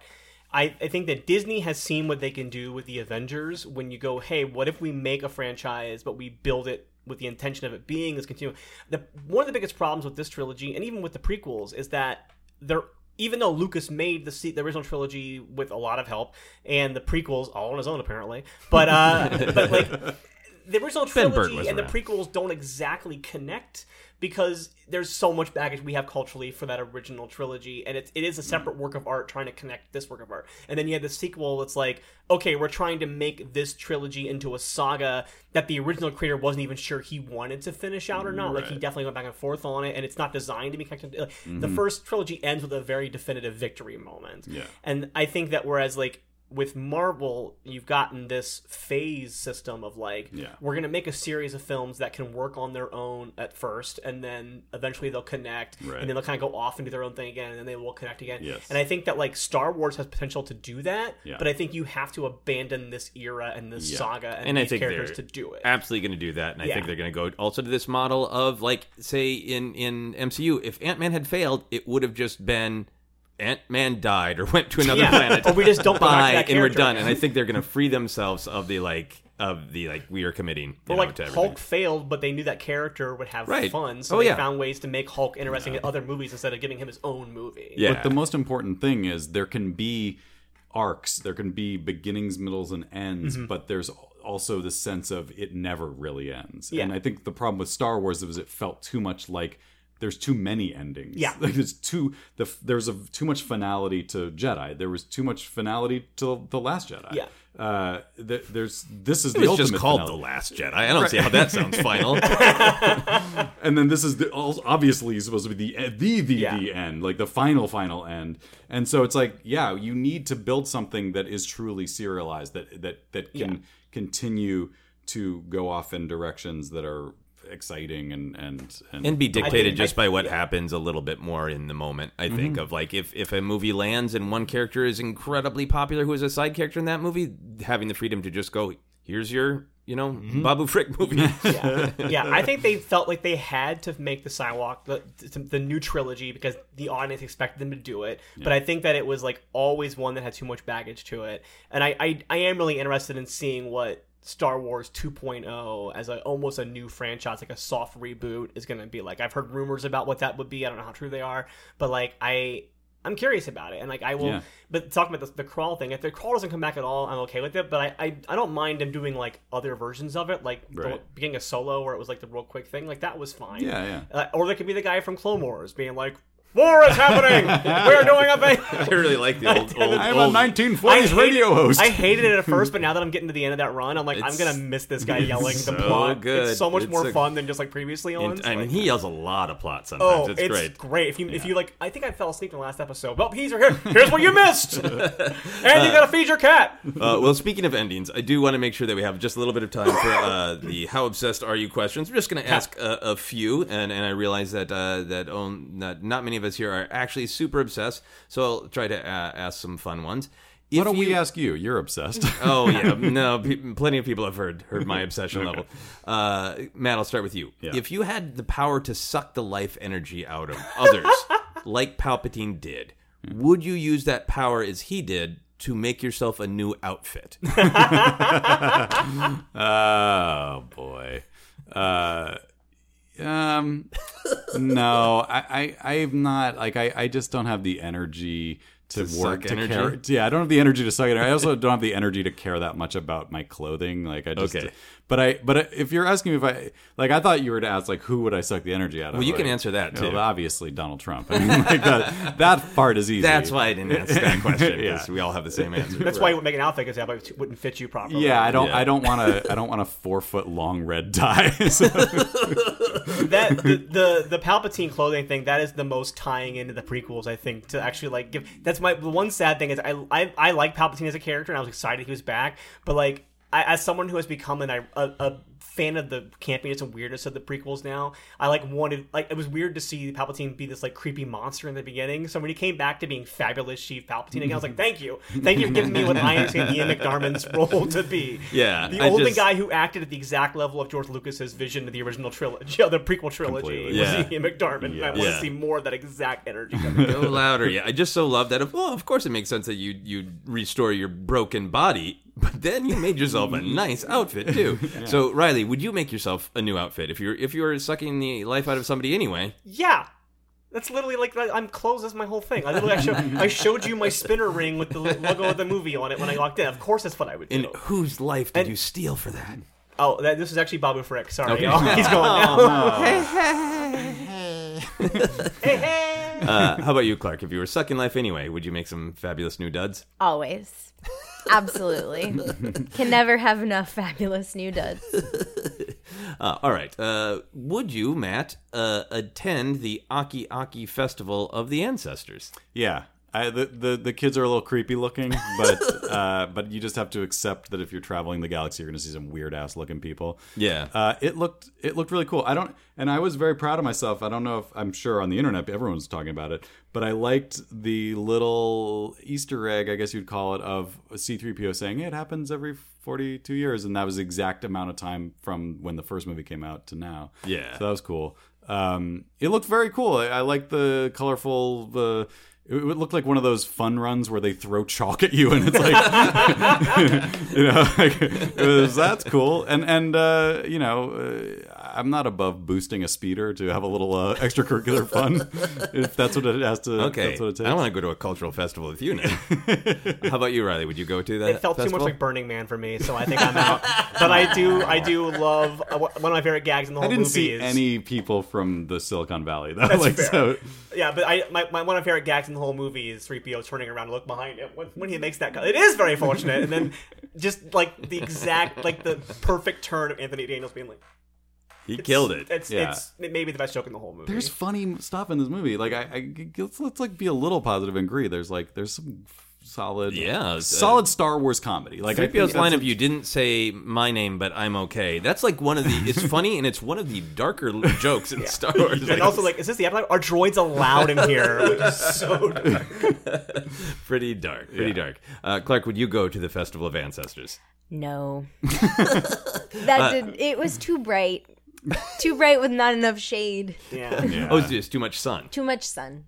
Okay. Too much sun for me. Okay. Do you are you a fan of those kind of uh, festivals? That's Like, Burning Man? Not burn. Oh. Well, I didn't see any. I didn't see any pot smoking from the uh, Aki Aki, but it could You be know wrong. what's in the no, it's Echoes. to me. It's much more of like a like a awesome block party with you know. Well, three P describes what it is. They have all sorts of different food and culinary thing. Like a street fair Yeah. or something? Yeah. If there was more shade and, and a clear indication of food, I'd be, I'd be more. Yeah. Okay. Yeah. If it was like like going to like like California Adventures Food and Wine Festival, then bring me Okay, it. okay, more shade, and maybe if it didn't happen in a Yes. place called the Forbidden Desert, that's a little creepy. You can always festival. Again, that, that definitely sounds so. It sounds so Burning Man. We're going down there, Forbidden Desert. We're gonna party, yo. yeah.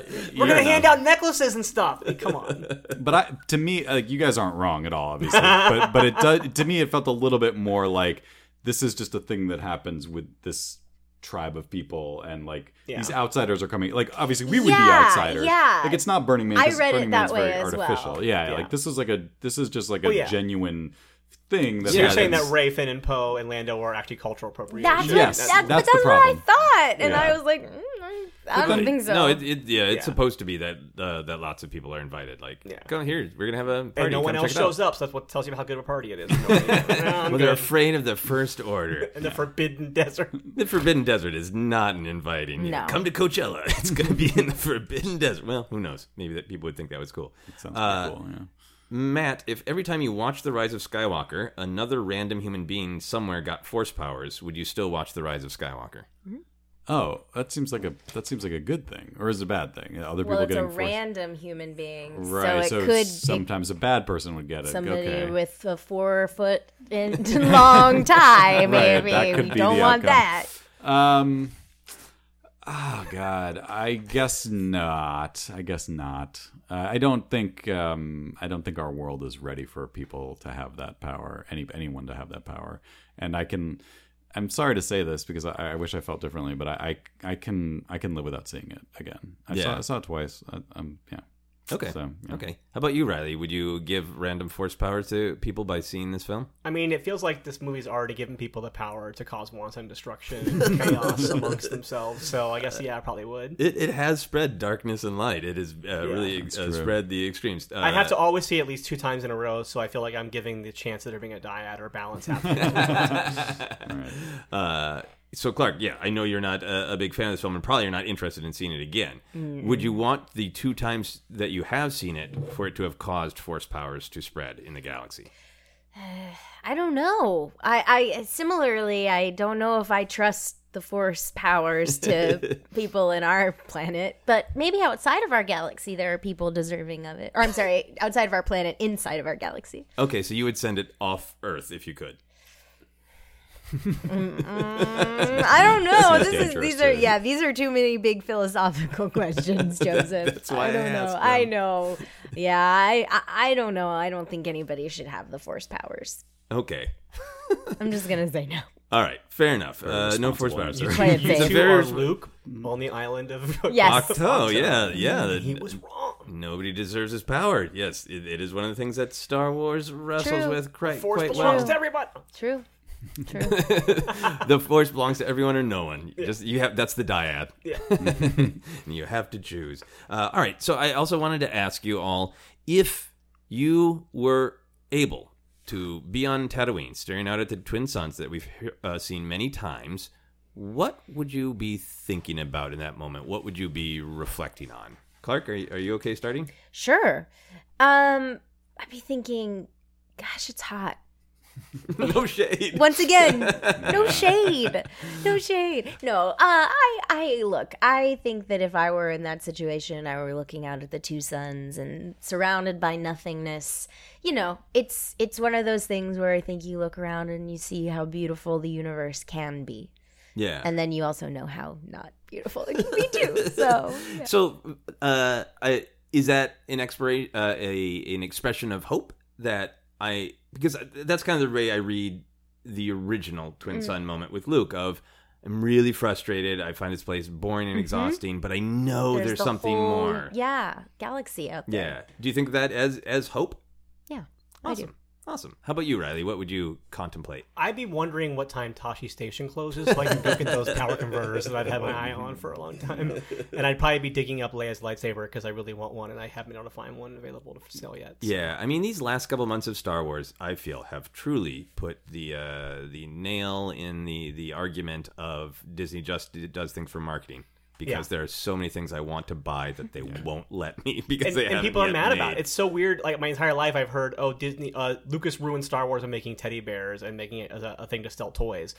And now it's like, why isn't Disney selling me this toy that I want so badly? and it's like, it is, that, that is the quintessential you can never make Star Wars fans happy because now they're literally like, hey, we made a narrative choice that that that neglected a marketing strategy, and people are furious about it. Um, I think I'd probably be similar to if, if if I'm not someone who's grown up on a planet with two suns and I'm on a planet with two suns, I think I'd be like kind of like, oh wow, this universe is really vast and there's so many interesting different types of planets. Like I think that's what's interesting about a lot of people think that like Rey is like, oh, she's right where she started, she's just alone on a desert planet, and I'm like, if that's your only takeaway, you missed everything. but yeah, I think uh, I think I think there's like a era a feeling of like peace and of like oh I can like build something new here now and like I Yeah. can like take this like area where like a, like some, a lot of pain happened and kind of like make something new with it. Yeah, yeah, I, I like that spirit of new adventure. Like, because I feel like Luke is hoping that there will be adventure at all, and, and Rey has so much more knowledge in that mm-hmm. moment, and it's like, what? I've got a ship. I'm not alone. I'm with my friend BB-8. Let's not disrespect him. Yeah, my initial feeling was that when I, when she first arrived, I was like, oh, she's gonna start a new Jedi temple at Luke's old home. And like that's my immediate gut reaction to it. So like that's that's what is in my head. Like that's that's what I brought with me into that movie is like the idea of like Rey with her yellow lightsaber, the guardian of the Jedi Order, like she's gonna start the Jedi Order anew with maybe some better rules. Uh from the space and like so this area where like people died and like a lot of pain started if you include Anakin's mother dying Yeah. and that setting him on the darker path again. Like the idea of taking that space and turning it into like a new temple is really cool to me. Oh, that's awesome. Awesome. Uh, great thoughts. How about you, Matt? You're staring at the twin suns. You've been on this long 42, no, 42 plus year journey with Star Wars. Uh, What are you thinking about? I wonder if I can make any money uh, farming moisture. is there anything here? Is there, is this, does this make any sense? Is there anything here? Does this make any sense? Yeah. If you were thinking about your your own life as well as Star Wars, what in your own life would you would you think about? Oh, um, I don't know. You know, I, I, the, like my whole thing with Star Wars really goes back to feeling like very much like I grew up in a very remote place that was boring to me, and so I think I would probably just be reflecting on that and and thinking about like as I got older, realizing there is like you can you can learn to appreciate a place even if it was not really you weren't suited to it or it wasn't right for you but you can you can actually you can change. Like you can you can see the same place a different way uh, as you get older and you can appreciate the good things about it um, even if it really ultimately wasn't the place that you belonged you know? And so like i think like that's not really what luke's journey was about but to me it's like uh, you know n- my life most people's lives aren't as dramatic as luke skywalker's but but you can sort of say okay well like i started here and then i've gone to all different places and and found my own place and found my own you know made my own family. Like i think we've all sort of figured out how to do in one way or the other. And um but that doesn't negate like the things that were positive about. Because like there's just can always be something you can take from, and and it is you know whatever the place is, it's what made you who you really are. So uh, Yeah. I think that's that has some value. I guess I would just think about that Yeah. And then get out of there because that seems like a really bad place to be. it's like not good. Skin cancer alone. Yeah. gotta be off the charts. Yeah. Uh, if this ever happened, I would set up a tent for us all to look at the Twin Suns from safely. Yeah. Not it wouldn't be as cool of a shot, but because it would look like it was a tent looking at the Suns, but Right. we would be safe. I, that was a great answer, Matt. Uh, I'm going to move on to the plugging section, then we'll wrap up with our final weird, fun questions. Uh, so, Clarke, where can people find you? You can find me on Instagram and Twitter at Clarke Wolfe, Clarke with an E, Wolfe with an E. And if you're in the US, you can watch DC Daily on DC Universe for free. It's in front of the paywall. Awesome. Um, five days a week. So download that DC Universe app and watch us. Do you need the app to watch for free? Um, I believe you can actually just watch it on the website. Oh, cool. Yeah. So, but it unfortunately it's only in the U.S. right now. Okay. But yeah, our show five days a week in front of the paywall. Awesome. That's great. Uh, how about you, Riley? You can find me on Instagram at Riley Silverman and on Twitter at Riley J Silverman. You can find my writing on genre-based things on both Nerdist and also on Sci-Fi Wire's Fangirls Vertical. And I just want to plug that my Doctor Who tabletop role-playing game podcast, The Game of Rassilon, is back for a second season. We just launched our second season actually as of the day we're recording this, and Excellent. I'm really excited for our first serial. Um, it's it's a lot of fun and it's been really fun to do, and so you can check that out. It's called The Game of Rassilon. You can find that wherever you find podcasts. Excellent. And Matt? I'm on Never Not Funny every week. Uh, that's on wherever you get podcasts. Uh, search Never Not Funny. And um, I'm not on social media, so that's the only place to find me. But uh, yeah, but go to nevernotfunny.com if you want to find out more about uh, what we're doing. And uh, you can, if you feel like following the show, that's at Never Not Funny on Twitter. Okay. And but people can try to find you on social media. They will just uh, They will be- find they will my be, handle. uh, I was telling you before, like I, I I kind of felt like it was the coward's way, but I didn't delete anything. I just walked away. so it's just like a, it's just like there's just a an empty storefront where uh, where I used to post musings. I I like that because it, it it's to me it's like uh, when when you're talking about the twin suns, it's like you could visit That's where you came Yeah. from. Yeah, and say yeah. there were some good things here, but a lot of bad things too. yeah, I went exactly. somewhere else. Yeah, yeah. Um, But yeah, that I mean, I didn't. I don't know. Uh, I guess maybe that's weird because people probably still tweet at me or or try to. I, I still look at private messages. Like that's kind of why I left those things open, Yeah. just in case someone needed to contact me and didn't know how. But uh, but I don't see anything else. Well, there you go. Straight from Matt's mouth. Slide into his DMs, and he will answer. I guess I just invited people to do that. I don't know why I remember did you that. emailed me once and you acted like it was the weirdest thing in the world to send an email. Like I'm still someone who emails, and I was like, Matt, people still email. Like it's not we're not that far away from I feel very old. Like uh, it does feel like a very old man thing. Uh, but, to uh, send an email. I, I've gotten some pushback on the emailing. I understand. Uh, I prefer emails. I I, I I forget stuff. It's a, I like search, seek out a messenger. It's like no. oh yeah, no, yeah, my same Gmail, thing. hit search for that person's name. There's the email. yeah. Uh, here's some quick plugs for this show, and then we'll do our final questions. You can follow me on Twitter and Instagram is at Joseph Scrimshaw. You can follow Obsessed Podcast on Twitter and Facebook is at Obsessed Podcast. You can also check out that Star Wars podcast I co-host that is called Force Center. Info on all my upcoming shows and comedy albums and stuff. You can check out my website at josephscrimshaw.com, and you can support Obsessed by backing us on Patreon. Full info on that, go to patreon.com slash Joseph Scrimshaw. All right, uh, we are going to wrap up with some final questions like we always do. Matt, if you could, would you clone yourself? Boy. Uh, no. Were you tempted, or were you I think, thinking I about think how? when I, was, think I, I think when I was younger, I thought I probably would have thought that sounds great. I don't know, but no, I, I think that's a, I think that's a bad idea. Not just about me, just in general. in Like it's a bad idea for people to, to be cloned. Yeah, that we can't wrestle with the humanity of it. yeah. I mean, like having children is is sort of like cloning yourself, and that's that's hard enough. It's all the way moral and shouldn't do it. Yeah, you're right. yeah. Fair enough. Uh, Riley, which would you rather be able to shoot out of your hands, lightning or a breakfast cereal? Breakfast cereal. Okay, would you use it as a weapon or just to feed No, I'm. I'm a light side user, so I would only no. I use it to feed people. Okay, just you would use it for your breakfast cereal for knowledge and defense. Well, only. I'm not, I don't eat a lot of carbs, so I probably wouldn't get a lot of use out of it. But I, like, if, if other people wanted to eat my my finger cereal, then I'd be happy to share it with the masses. Imagine A the new parties. horsepower. Like you could just have cereal parties. Oh my god! yes. That's so cool. Uh, from what I understand from my time that I'm still on social media, people love cereal. So I think that Yeah. it would be the most popular. If you could just conjure cereal, Oh my God. you would be the Yeah. most popular person You'd around. be- yeah, at And people drunk at a party, like you know, conventions, yeah, My especially God. people drunk at a party. Hey, you need to soak up some alcohol. Here's a bowl of cereal. Go for yeah, it. here's some Wheaties. But Shut can up. she do she do any cereal or Yeah, why like, not? to Oh, then yeah. Oh, even better. So Yeah, you're not just like condemned to at this point. only like Cocoa Crisp Oh or god, something. yeah. Like, That'd be horrible. no, Marbits, everything. You can shoot it all out. Oh, I've got Everything. that Apple Jacks, and amazing. someone's like, oh, maybe with apples. Like a kid that saw a commercial when I was eight too. Uh, Clarke, if you could run at super speed, but only between your home and one other place, where would it be? Oh, what a great, what a great question. the Alamo Drafthouse, downtown Los ah, Angeles. Oh, that's awesome. Well, So- actually, you know what? System that takes I'm gonna say Alamo Drafthouse, South Lamar location in Austin. Oh, really? Yeah, because I can just take the train. Yeah. I live in NoHo, so I can hop on that red line, go right down to downtown. So I want to Okay, go. you go to It's Austin. glorious. Super You're right by the train too. Oh, yeah, yeah, girl. Perfect. Yeah, yeah. Can this can the super I have to running like sneak train. through different uh like could she get inside Galaxy's Edge without paying Oh, because yeah. she ran so fast? Yeah. Because like I, that I thought Disneyland too. That was like Yeah, my yeah. immediate. Like I'm not much of a Disney whore at Yeah. this point. but that's so tempting to just be able to like I just want to pop out real quick and, uh, and Oh, with my ride AP, the, Millennium amount of times that I'm like, I could just go after work at Disneyland, and then I go, what's the traffic like? It's an hour and 45 minutes.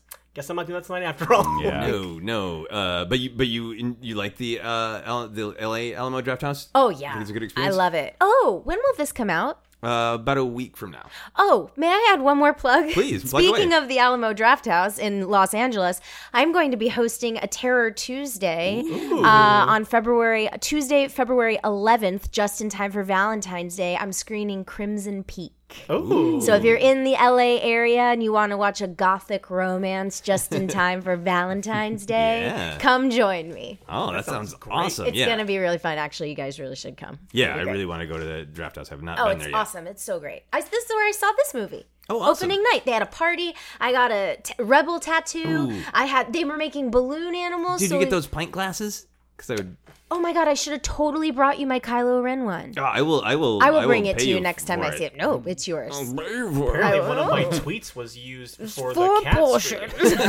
Everybody who saw cats at the Alamo Drafthouse told me that one of my cat's tweets made it into Oh. the I- display. I also saw Rowdy Cats there. Anyway, Drafthouse Yeah. is great. Thumbs up. Yes. Yeah, yeah. Okay, so I'm going to ask the, the final question, but uh, I saw you looking at your envelope again too, so I wanted to, to ask everyone to make sure there's no no specific final thoughts they wanted to share about the film because I want to, don't want to cut anybody off. I don't not about the film. I just I just want to say because I don't know when we're we'll get to do this again. Like this has Yeah. become one of my favorite things Yeah, it's about such a Star great Wars. tradition. Yeah. do a Mandalorian one. I am totally down for that. But yeah, I, I just I thank you guys for including me, and or thank you, Joseph. But thank Yeah. you Yeah, for- I'm glad we did it again. Yeah. but I think I think I should probably be cut off because I will keep going. Everyone does not need that. Fair enough, Clarke. Any final thoughts on this journey or on your oh. envelope? I did. G- I did giggle just now when I glanced out and said, "Locate the Wayfinder with this sweet, sweet Goonies technology." 'Cause it's the little, Yeah, you know, the and the little thing, cutout. and it's Yeah. yeah, and Yeah. I that made me giggle. Yeah. One thing I want you, because you seem to be able to explain things that make me mad in a way that makes me less mad about it. Why does Palpatine tell Kylo to kill Rey if he doesn't want Kylo to kill Rey? Like, because he absolutely does want Kylo to kill Rey. but he says he doesn't like. like I wanted, I wanted you alive to bring you back. Like, Yeah, what, that- what would that's you done 'cause if he- Kylo had killed her? That's because he's a liar. So That's it. That's here- Here's, here's my very quick uh, Palpatine motivation story. Palpatine needs a young, healthy, uh, strong, force-sensitive person to possess them, which is creepy as hell. Uh, so he, at some point, he's aware of his granddaughter and like. Cool, she'll work. Go, go get her with my with the Goonies knife, and it doesn't work out. Yeah. Uh, and then he he's been uh, manipulating Ben Solo. He's Palpatine is all about revenge. A great target would be the nephew and grandson of the Jedi who threw you down a shaft and killed you True. and ruined your empire. And so I think uh, then when Rey awakens in the Force, she's just a Jedi. She's just a threat. That's to me like part of the theme of blood doesn't matter, not even to Palpatine. So basically, it's just okay, bullshit. So, So, basically, so he's basically just- saying one of my one of these will be a rival to me if I let them live. So I want one to kill the other, so that I can then be the only one left over. Yep. So at the beginning, when he's saying "go killer," he exactly means that. And in in why I, one of the other reasons I care about it is there. It's a, another moment where Leia gets heightened, where you have the moment where she basically reached out to Ben and started this cascade of emotions that that turn him back to the light, and then you got that little conversation where he says, "The Princess of Alderaan." has disrupted my plans. Fair. So Okay. then he Yeah. goes, all right, Thank you. Need need the other That one. was my one thing that even the third time I'm like, why does why why is this the thing? But that makes so much more sense. Awesome. Awesome. All right. The final question for everyone on the podcast is what is happiness? Who wants to go first? what? Jesus Christ! now we, we, have been on this journey so often. Baby, I- baby Yoda. I'm done. and actually a Ri- great Riley out. Uh, Clarke, do you have? Uh, Uh, I don't know. oh boy, this is really, Yeah, really. I don't know. cats? Ca- The movie? Nah, Nah. nah. I couldn't even get joy out of that. What? Because I haven't been able uh, to talk to you in a while. What? What is a movie that that brought you great joy and happiness recently? Jojo Rabbit. Okay, But it also brought me great sadness. but that's what you want in a movie, right? Yeah, I think I'm at that phase in life where it's like the things that are going to make me super, super happy are also going to make me really sad. Because you want an experience. You want to go on I a true, deep, emotional ride. I suppose so. But yeah, I loved I loved a little Jojo Rabbit. Okay, Yeah. excellent. Matt, for you, what is happiness? Uh, I don't know. Ha- I mean, i- is it happiness is a warm lightsaber? Is that what you want? does that does that wrap it up? Does that work at all? Is that anything? I, does that even? well, I don't even know if lightsabers are warm. What are I they? think uh, I think they se- they seem to be able to Do they emit heat. heat? Yeah. Yeah, I mean they melt Yeah. doors and They stuff. when cauterize it's- wounds. That's Yeah, true. true. Yeah, Yeah, sure. Okay. Happiness is a weapon that will cauterize your hand immediately, so you at least don't bleed out. Yeah, I guess um, maybe happiness is a, a satisfying resolution. Is that is that okay? I'm just not sure of anything Uh, anymore. I like that you offered that happiness could be a satisfying resolution, and then immediately And questioned and I it, questioned making it. it. not a satisfying Yeah, resolution. I, I should have committed to it fully, but I couldn't because I still think I'm a little conflicted about this movie. But I, I do think at the end of the day, uh, for good and ill, that's the end. Yeah. so that's the end of the story. and you and you get. I know you're conflicted about the movie, but you seemed. Uh, I don't know if joyful is the right word, hmm but happy that this chapter is done and you can be looking forward. Yeah, yeah, or, or or just revisit the things that I like. You know, I mean, I, I think there's things I like in all these movies. You know, I, well, not the prequels, but in the six movies I acknowledge as being Star Wars movies, and then the other two that are good too. Yes. um, I, I do like those movies, but. Uh, yeah, um, I I think that's what Star Wars really should be, and and anything that you obsess over is really it's about uh, and maybe this is just like a, a general life philosophy. I don't know, but like it's about putting aside the things that aren't perfect and don't quite work for you, and just celebrating the things that do. Because we know that the original Star Wars movies aren't perfect; they're weird, but I love them. And uh, as a you know, as I get the as I've gone through life, I've seen them in different ways at different times, and I've in, enjoyed them in different ways. But I always come back to like, well, these are the things that still resonate, or these Yeah. are, this is what works for me. And I think with these movies, I I can watch them. Hopefully, when my son's a little older, he'll want to watch them, and I can see them a little bit through his eyes and experience some feeling of like, well, that's cool. If he's into it, then I can. I can enjoy them. I can suck his life energy and feed off of his enjoyment of something. I can't guess- imagine why they scare him so much. yeah, I don't know. Maybe because I go like this every time he's watching the screen. The old Palpatine hands. Yeah, but yeah, no, I- you and me can rule the galaxy together. yeah. I, I guess I shouldn't have said that out loud when we were watching it. But yeah, that that, that that's that to me is is like the way I I, I aspire to approach things because I'm a very critical person. In, Yeah. in in general, and and but I I want to be someone who just sees the good in people and the good in movies and the good in, in everything and just focus on that. I think that's a, a great answer, and I think a great thing for Star Wars because we all do have so many strong opinions and look at it from so many different perspectives. I think it is healthy to just go, "Hey, here is this buffet of weird space movie that is sometimes totally cardboard and sometimes really a deep, uh, you know, moral philosophy, and Yeah. take whatever you want and." Be on your way. That's Yeah. just fine. Thank you all uh, a lot for doing this podcast and for going on this whole uh, weird, fun journey. And I would be more than happy when uh, the next Star Wars movie comes out to do that. And if not, maybe I'll just check in in about a year and see if there's any random movie that the four of us want to talk about when Cats 2 comes out. we can all talk about it together. cats, too furious. I'm sure the internet. I did not make that up. This I'm sure time I stole cats it. are dogs. what? Makes even less sense than the first thing, which made no sense.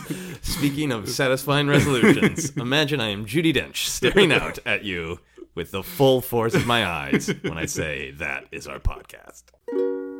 You've been listening to Obsessed. Joseph Scrimshaw and his guest shared some stories with the rest. Rate five stars if you're impressed. Here are some Babu Frick impressions. Hey, hey! Hey, hey!